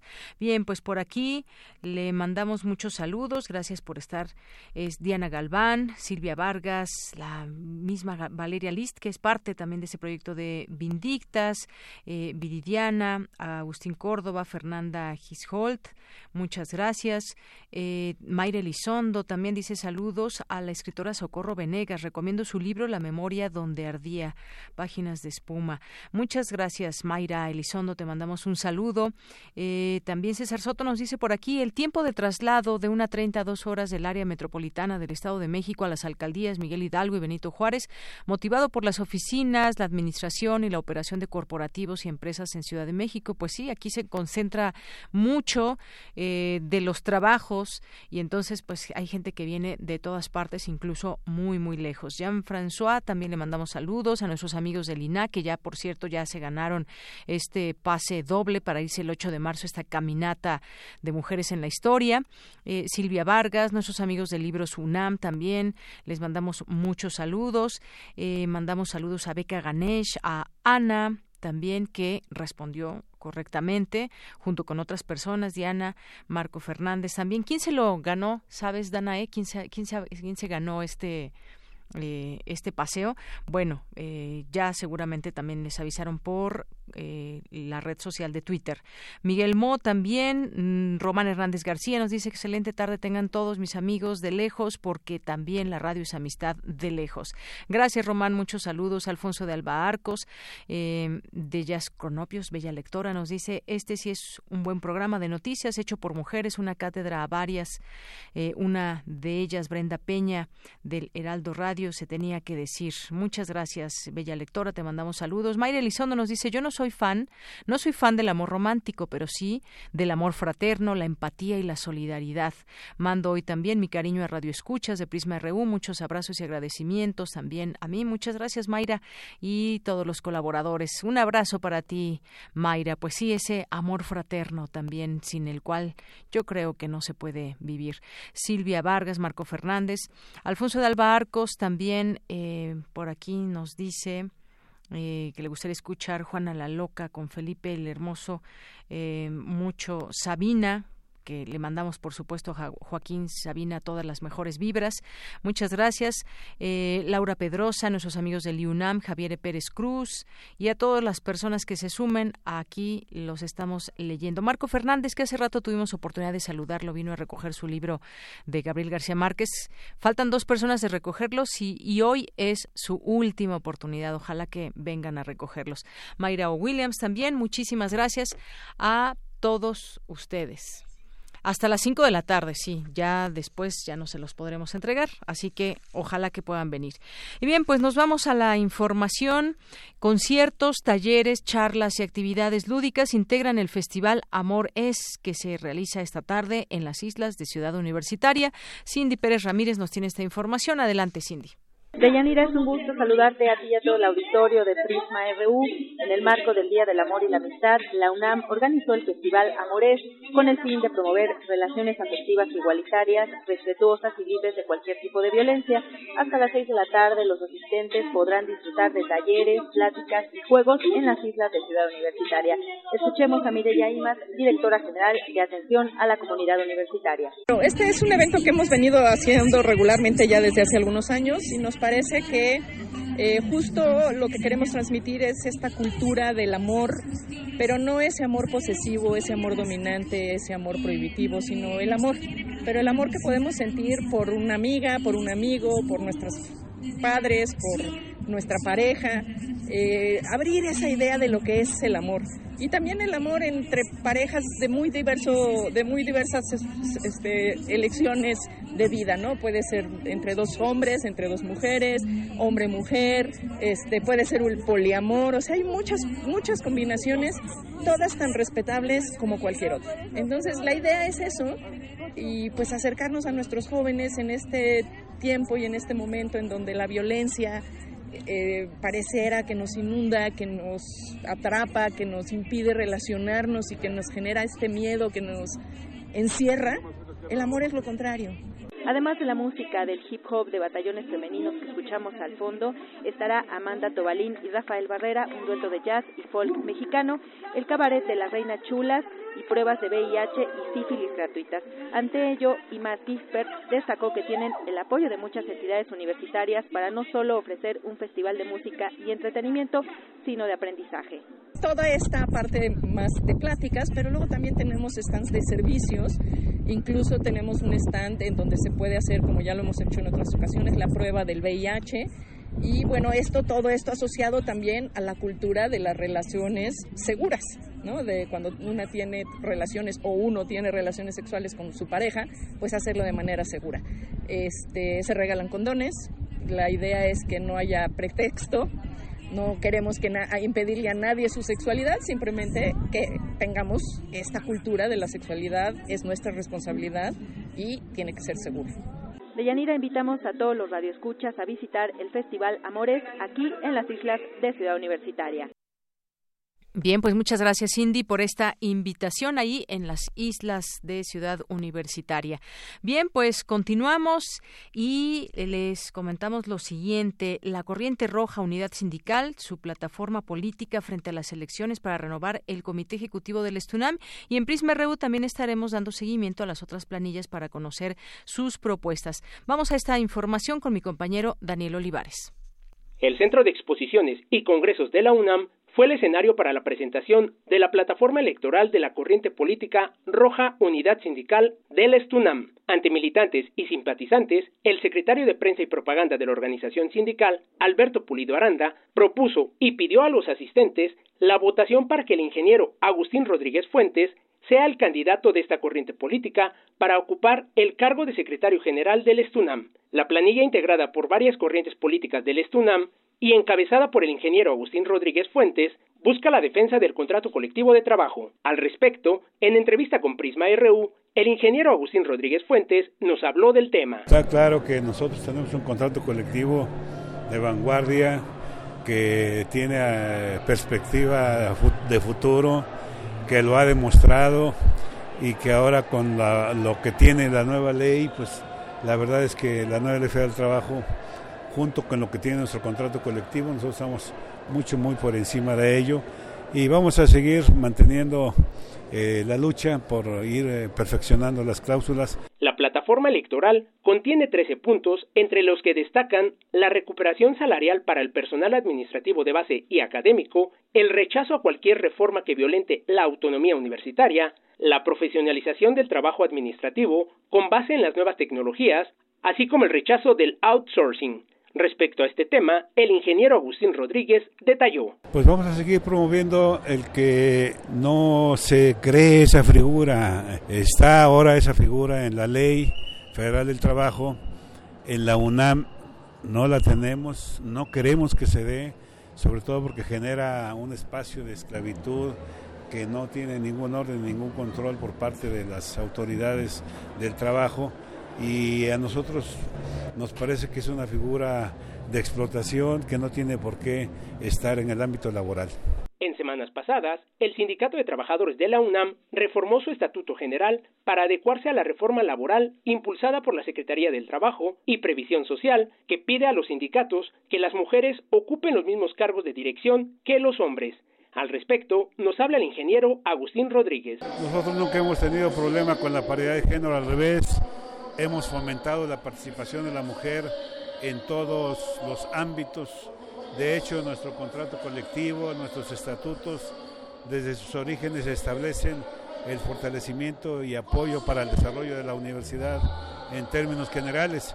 Hoy lo que se está promoviendo no es la paridad de género, es la proporcionalidad de género, lo que significa que tiene que haber representación en función del número de mujeres y del número de hombres. Y nosotros eso no nos preocupa. Al contrario, nos eh, hace entender que nuestra organización siempre estuvo al frente de la defensa de la, de la proporcionalidad y de la defensa de la participación del hombre y de la mujer. Para Prisma RU, Daniel Olivares.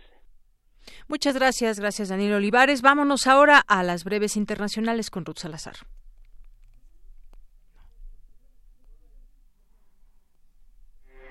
Porque tu opinión es importante, síguenos en nuestras redes sociales, en Facebook como Prisma RU y en Twitter como arroba PrismaRU.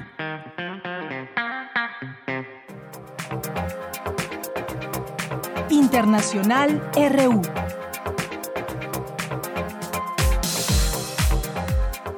La Organización Mundial de la Salud aconsejó al Comité Olímpico Internacional no cancelar ni reubicar los Juegos Olímpicos de Tokio 2020 por el brote de coronavirus COVID-19. Por su parte, el gobierno de Japón anunció que intensificará las pruebas y la contención después de confirmar su primera muerte por coronavirus.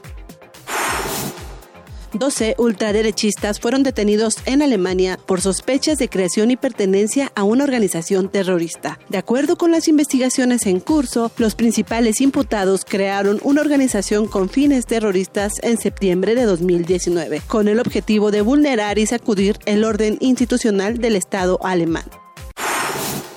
La presidenta de la Cámara de Representantes en Estados Unidos, Nancy Pelosi, pidió hoy a representantes internacionales que no trabajen con la compañía china de telecomunicaciones Huawei para proteger la democracia occidental, ya que según su visión, la telefónica plantea la forma más insidiosa de agresión contra los valores estadounidenses y europeos.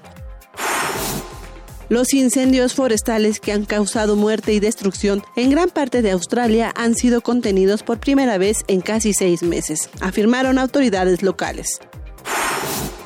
La estrella gigante llamada Betelgeuse se acerca al final de su vida, según los astrónomos, y podría terminar con una explosión gigante. La estrella tiene mil veces el radio del Sol, lo que significa que cualquier explosión podría crear un impresionante espectáculo de luces observable desde la Tierra.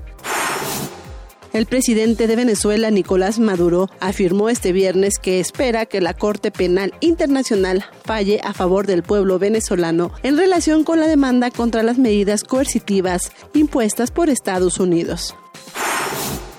Centrales sindicales y movimientos sociales de Brasil protestaron en las sedes del Instituto Nacional de Seguro Social en diferentes estados del país contra las políticas del gobierno del presidente Jair Bolsonaro, que ponen en riesgo los beneficios garantizados por la ley de los trabajadores.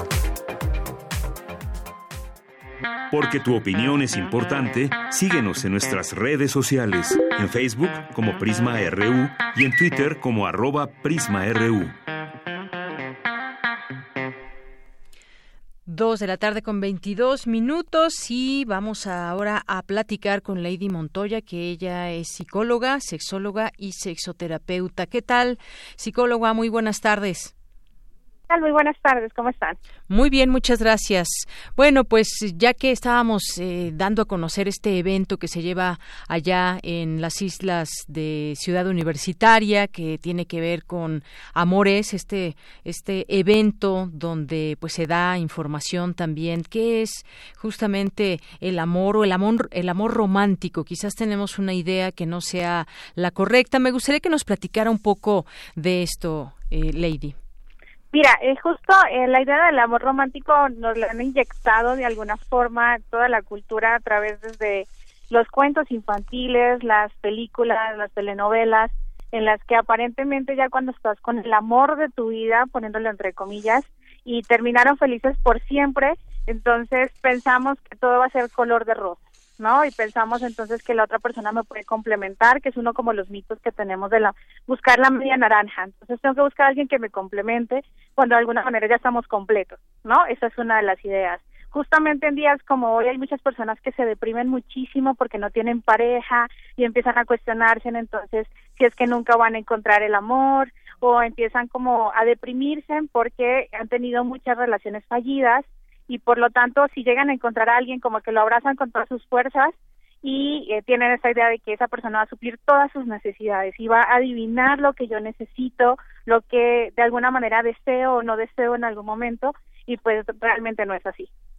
Bien, eh, muchas veces parece amor, pero no lo es, y justamente porque tiene a veces características que nos llevan a situaciones incluso extremas o a situaciones eh, difíciles. El amor, cuando hablamos de amor, siempre se tiene que sufrir, cuando hablamos de ese amor romántico, o estamos muy alejados de, de esa, esa idea.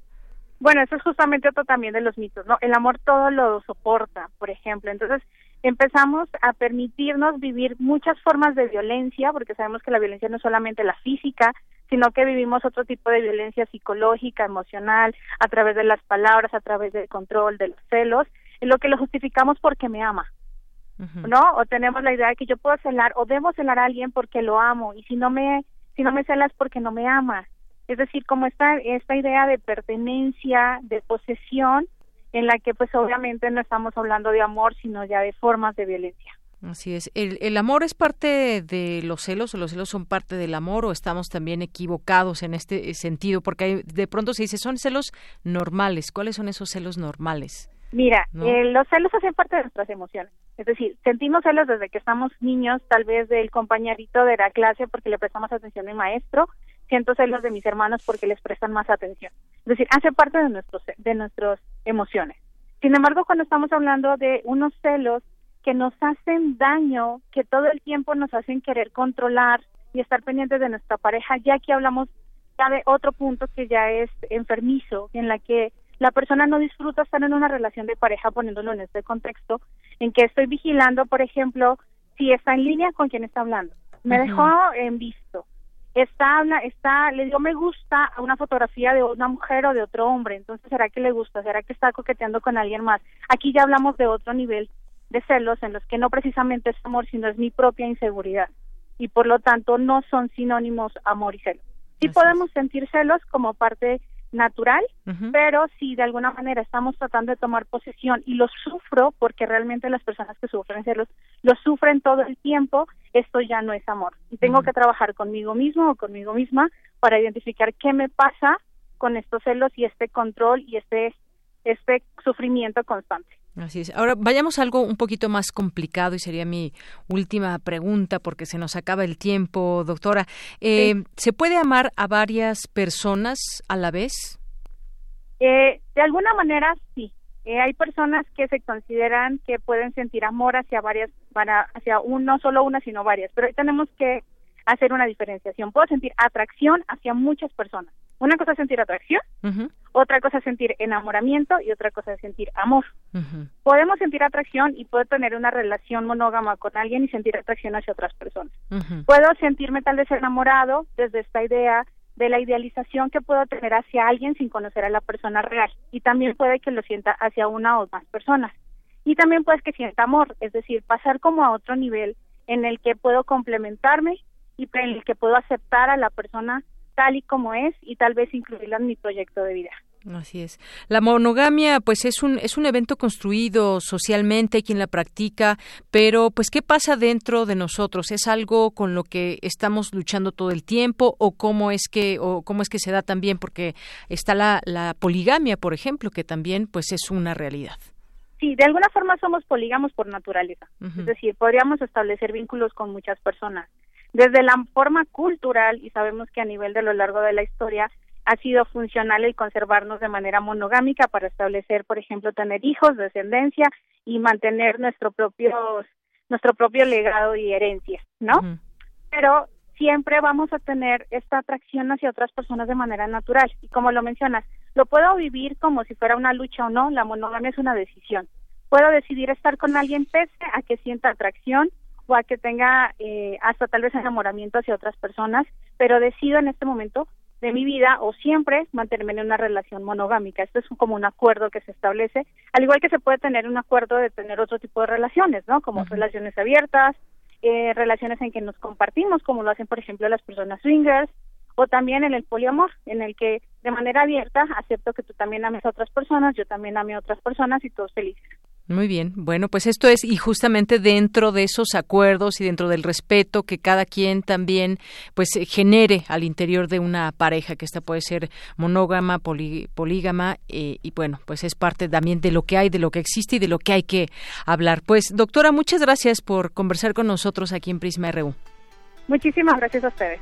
Muchísimas gracias a usted, la psicóloga Lady Montoya. Vamos a hacer un puentecito musical con esta canción que un radio escucha nos pidió, Strange Love de Depeche Mode. Strange love, strange eyes strange love, strange love.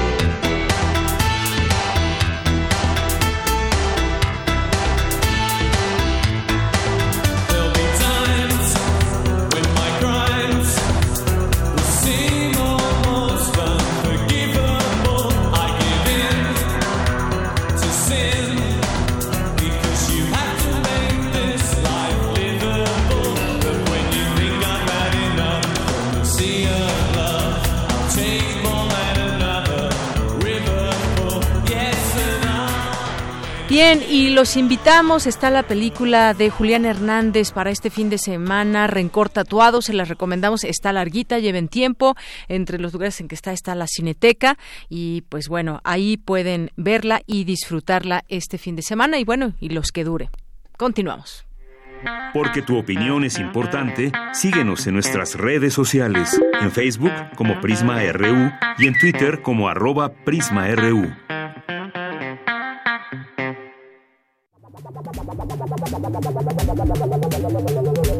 El refractario, RU.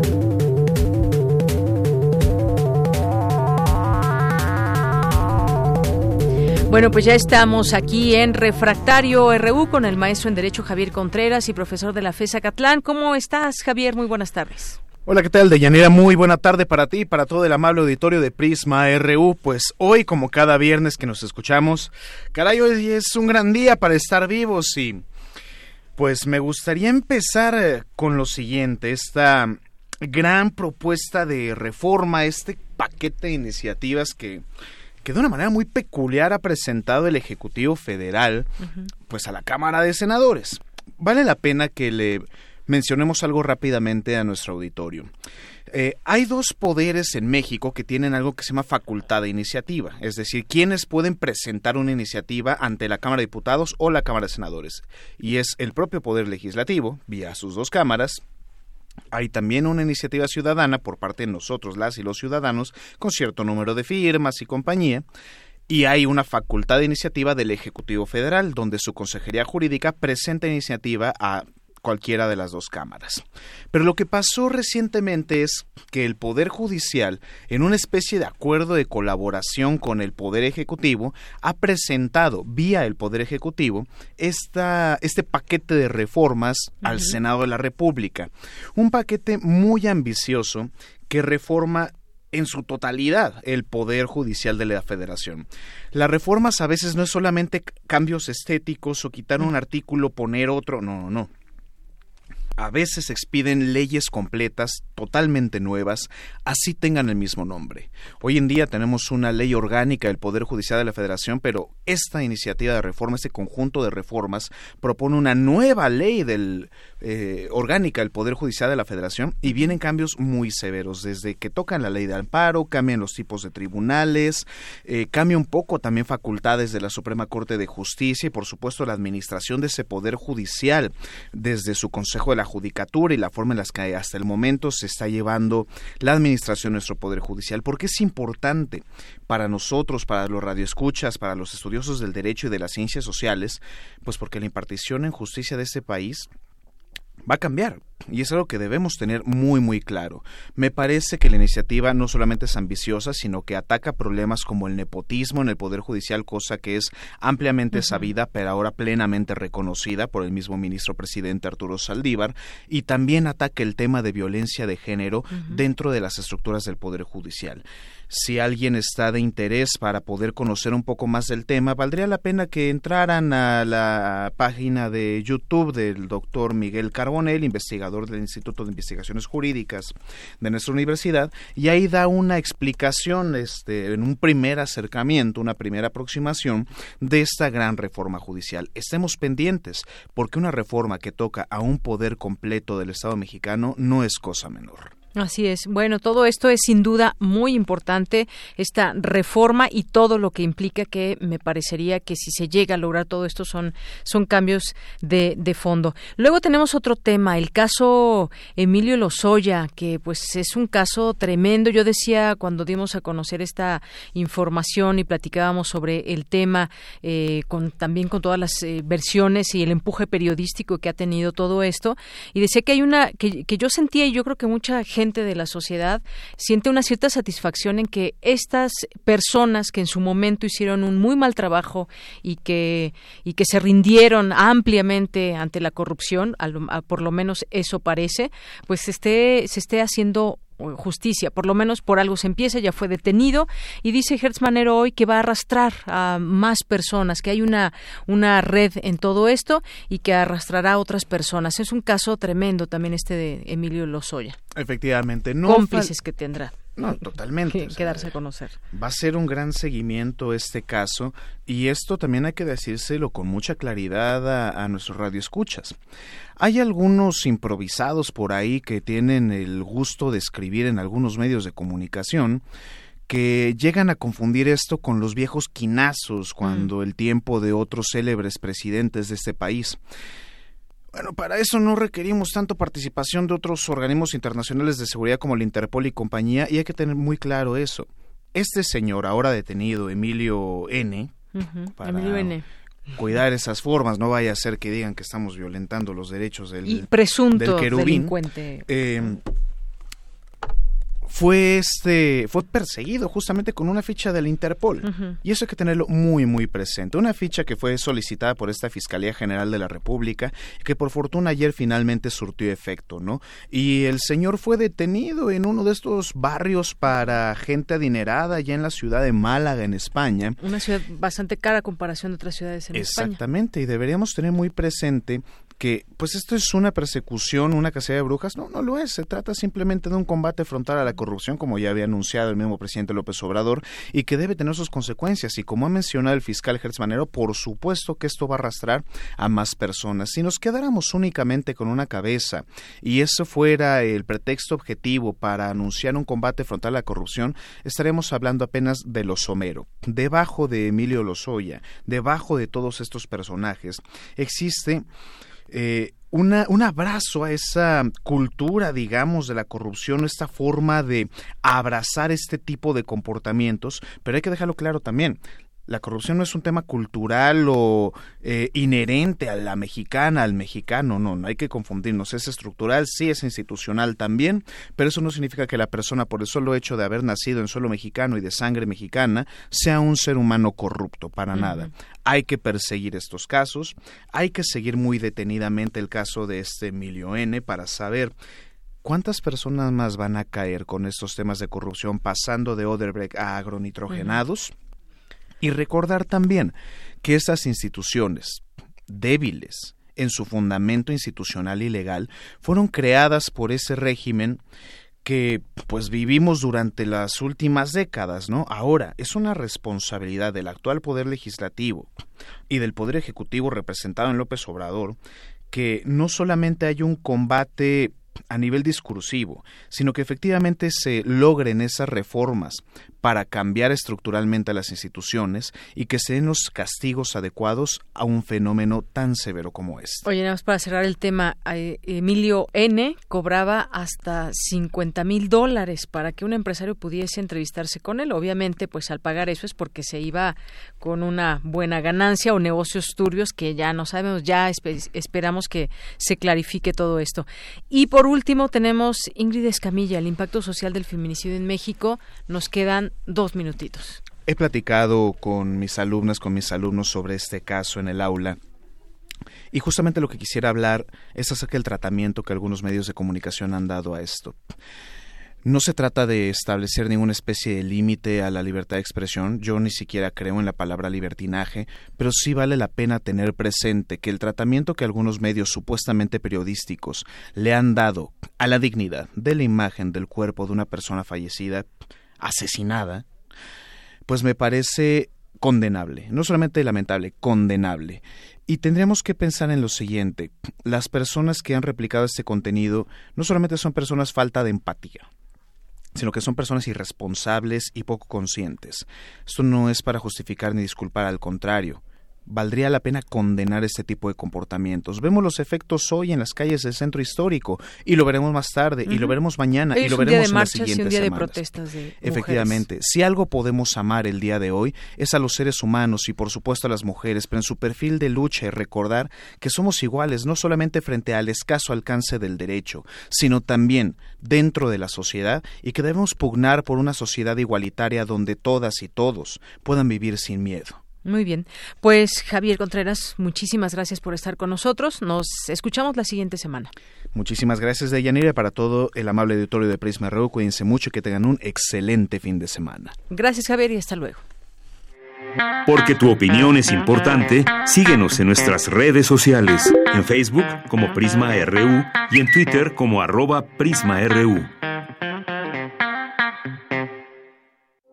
Queremos escuchar tu voz. Nuestro teléfono en cabina es 55 36 43 39. Melomanía RU.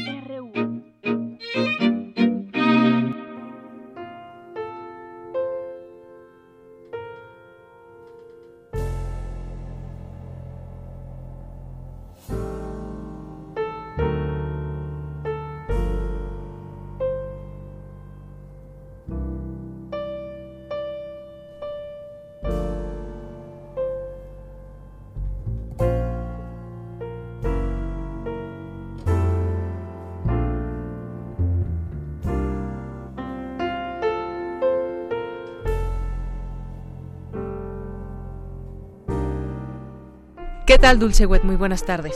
Hola, ¿qué tal? Estamos escuchando La Borrachita, en arreglo de Abraham Barrera al piano, pero con su trío de jazz. Adrián Oropesa trío, Abraham Barrera en el piano, como dijimos, Iván Barrera en el bajo y Adrián Oropesa en la batería. ¿Por qué estamos escuchando La Borrachita de Ignacio Fernández Esperón, alias Tatanacho? Pues porque él nace un día como hoy, 14 de febrero, pero de 1894. Él fallece el 5 de junio de 1968. Ya sabemos que entre sus obras destacan Adiós mi chaparrita, esta, la borrachita, nunca, nunca, nunca, así es mi tierra, abre tus ojos, en fin. Esta vocación musical de Tata Nacho nació desde muy chico cuando escuchaba a su madre, doña Piedad, tocar el piano, que fue quien lo impulsó. De muy joven viaja a Nueva York, estudia música, inclusive su compañero de cuarto, es muy bonita esta anécdota, es George Gershwin. Y después viaja a España como representante de México en la Feria Mundial de Sevilla, luego a París. ¿Y que, quién creen que estudia así para que más o menos? Edgar Varés, el gran compositor de vanguardia nacionalizado o naturalizado estadounidense, pero de origen francés. Y a él le toca fundar la Sociedad de Autores y Compositores de México, la SACM, junto a Mario Talavera y Alonso Esparza Oteo. Bueno, pues escuchémoslo un poquito y ya nos vamos regalando los pases de la UFUNAM para mañana 15. Vayamos a escuchar un poquito la borrachita.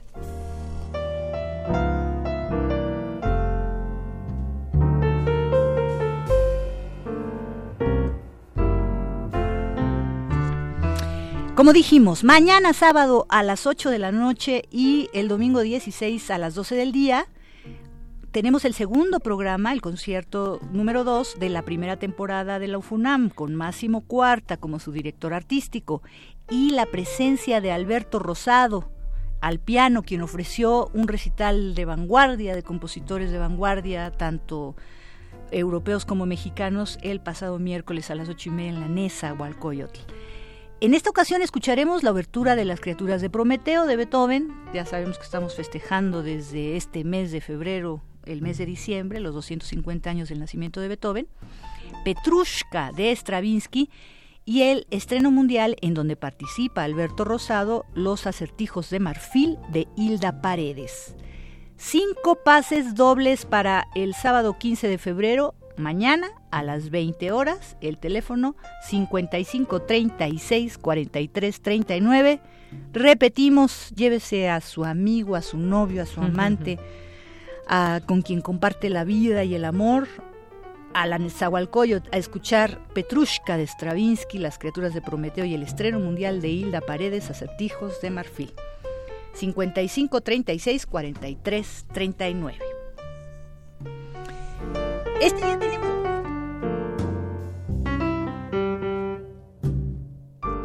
Este día estamos verdaderamente muy apretados de cosas porque en el Teatro de las Artes, además de la ópera que tenemos con Javier Camarena en Bellas Artes a las 5, aquí tenemos el baile de máscaras de Giuseppe Verdi. Entonces nos hace la invitación Francisco Méndez Padilla, Amelia Sierra y Ricardo López. Eh, es soprano y tenor, los dos últimos, y Francisco Méndez Padilla, el director de este proyecto de llevar un baile de máscaras que hace más de 20 años no se pone en México al Teatro de las Artes en formato de cámara. Escuchemos.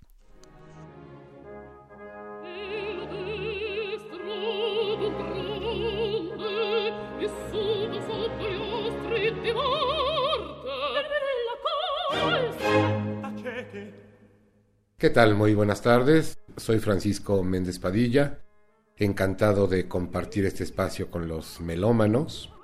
Pues la idea es hoy hablarles de Un baile de máscaras de Giuseppe Verdi, la ópera que ofrecemos este viernes 14 y el domingo 16 de febrero a las 7 y a las 12 horas respectivamente es una magnífica oportunidad de ver y escuchar una de las obras más hermosas de Giuseppe Verdi. Es una gran, gran partitura. Verdi la compone 20 años después de su primera ópera, de Oberto. Es la ópera número 23 de Verdi, que lo encuentra ya en pleno dominio de su oficio como compositor, dotado de un gran caudal melódico y capaz de traducir en su música los encontrados sentimientos que están viviendo los personajes de esta ópera. Un triángulo amoroso con un trasfondo político.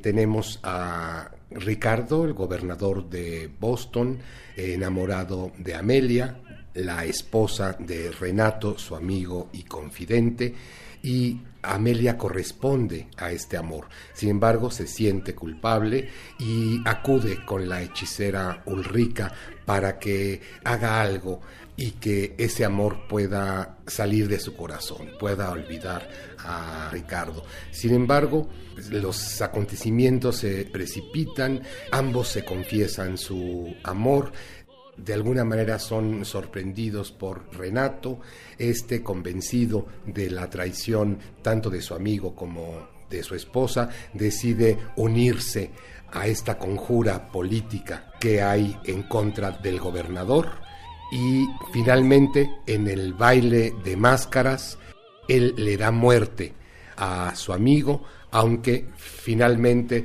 Ricardo les asegura a todos la inocencia de Amelia y perdona a todos los que le han hecho daño y especialmente a su asesino.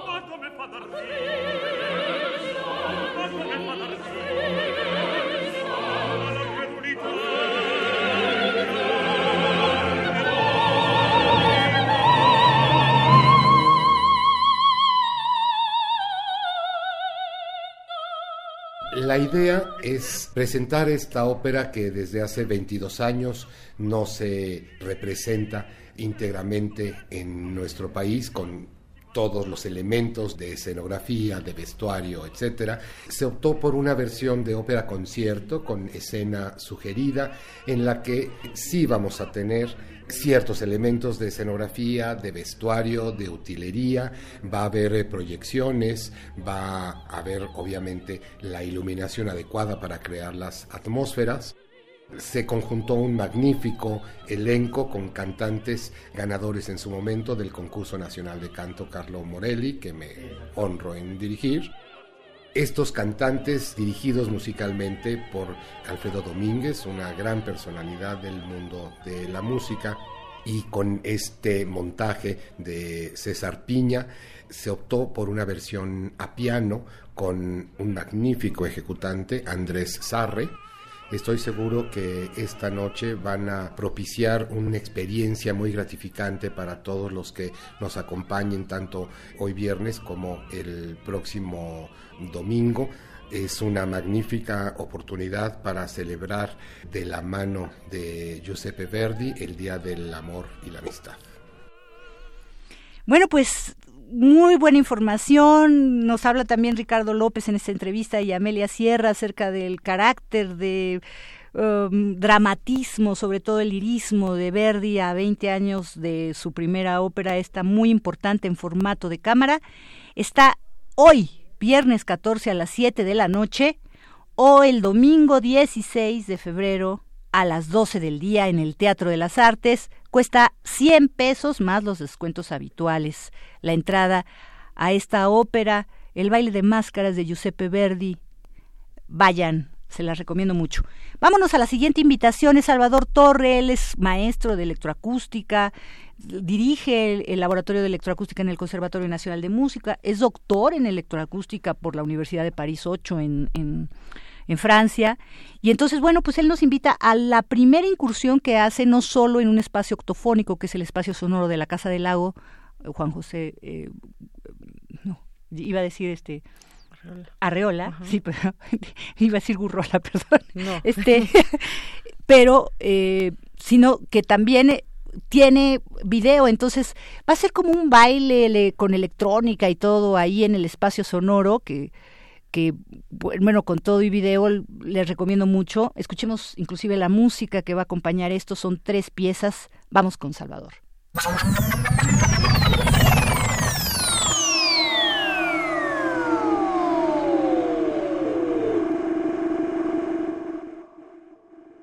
Hola, queridos radioescuchas de Prisma RU. Aquí les habla Salvador Torre. Mañana, sábado 15 de febrero, a las 19 horas, a las 7 de la noche, tenemos un concierto en la Casa del Lago, nocturno, que va a ser un concierto inmersivo, música electroacústica y video también. Es mi ópera prima, digamos, en video. Soy maestro del Conservatorio Nacional de Música, soy compositor, flautista también y compositor de música electroacústica también. Les invito para mañana una experiencia bien interesante porque es en, la nochecita.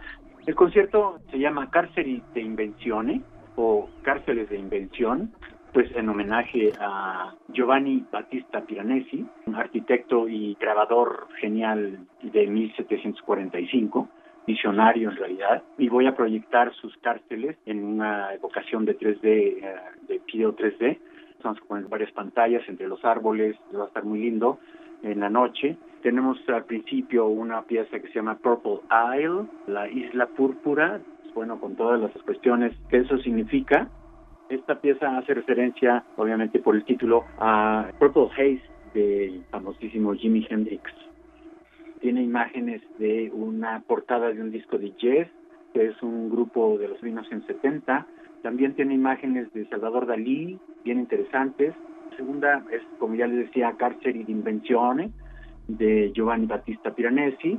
Y la tercera obra, pues es una obra que y ya me metí en manejar el color, la textura, el movimiento de las imágenes mucho más moderno, vamos a decir, ¿no? Utilicé tres o dos imágenes mías que tomé con un viejo celular y en la noche me salía a caminar por las calles de París y empezaba a tomar fotos, pero movía el celular, ¿no? Ahora ya no se puede hacer eso con los celulares nuevos, pero salían unas cosas preciosas, unas combinaciones de luces con colores. Tomé dos o tres fotos de esas y las puse en movimiento. Con la música, que es un poco tecno, vamos a decir, bueno, pues están invitadísimos, hasta se van a poder parar a bailar de pronto. Chimbremos eh, la tierra de la Casa del Lago. Mañana nos vemos afuera de la Casa del Lago, en el espacio sonoro, a las 7 de la noche, todos invitados para esta experiencia sonoro musical. Gracias. Por último, también tenemos ya la invitación completa de Ludwig Carrasco. Él inició ayer la primera temporada 2020, pero bueno, pues estrenó también como director de la OCBA un destacado violinista de origen michoacano y quien fue también por varios años director de la Orquesta Sinfónica de la Universidad Autónoma de Querétaro. Ahora lo, lo tenemos en la OCBA, nos agrada mucho. Él ayer habló de la inclusión de la mujer en una quinta parte, ¿no? Las orquestas internacionales la incluyen en una veinteava parte. Él está dando un saltito para que siempre haya una compositora en cada programa de la OCBA. Escuchemos la invitación completa. Esto ustedes tendrán que elegir si van a la ópera el domingo, si van a la UFUNAM o si van a, la OCBA. Les digo, a la OCBA, a la UFUNAM o a la ópera, a las doce del día. Buenas tardes, amigos melómanos. Soy Ludwig Carrasco, director artístico de la Orquesta de Cámara de Bellas Artes. estoy de nueva cuenta con ustedes para contarles un poco de lo que viene de nuestra primera temporada, que va de febrero a junio, de la Orquesta de Cámara de Bellas Artes. El día de ayer tuvimos nuestra inauguración en la Sala Ponce del Palacio de Bellas Artes y el próximo domingo, 16, tenemos la repetición del programa. Si se lo perdieron el día de ayer, los esperamos el domingo a las 12 del mediodía en el Conservatorio Nacional de Música, donde es entrada gratuita y que tenemos un programa muy variado con música de una compositora sueca, Elfrida Andrés, del siglo XIX, de un compositor mexicano del siglo XX, Leonardo Velázquez, y también música del gran Ludwig van Beethoven, que estamos celebrando sus 250 años de su nacimiento.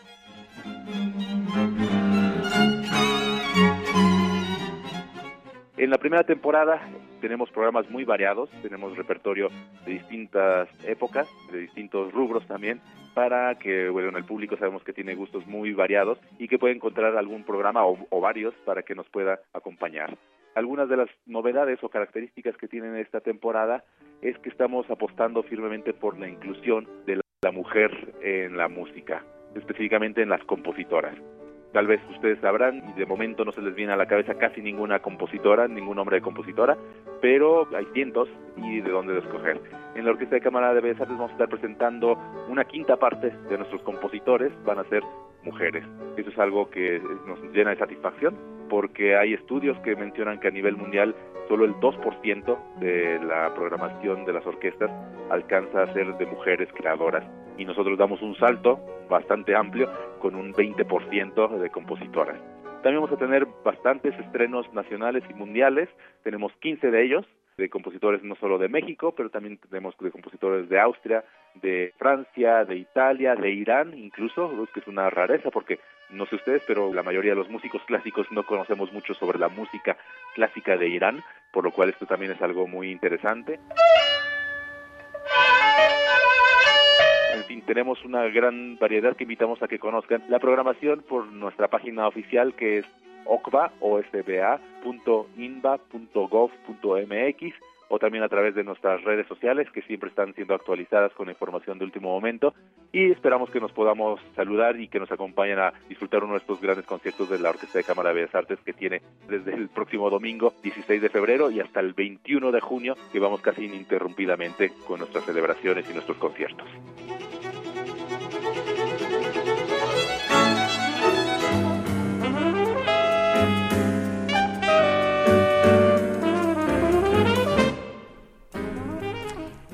Escuchando Conception, música del álbum Chet Baker Shed from the Heart, The Great Last Concert Volumen 2. Es música de George Shearing.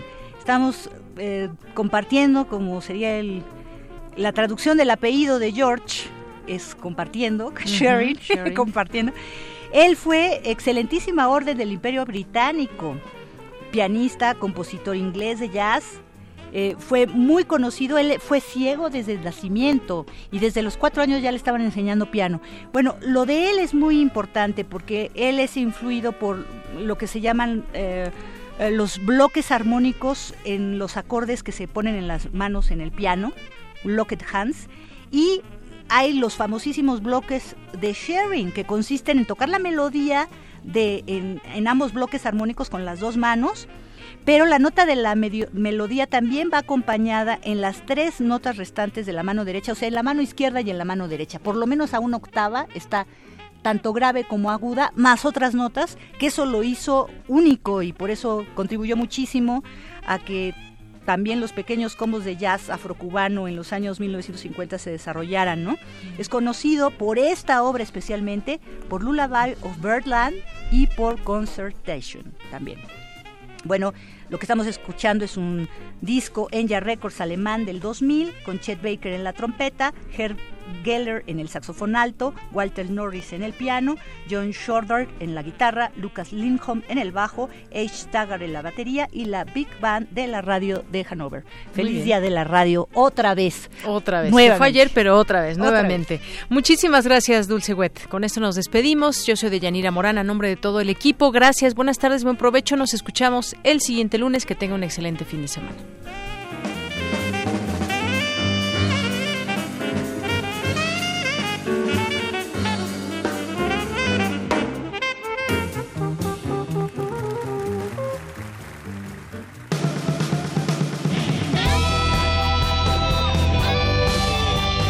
Prisma RU.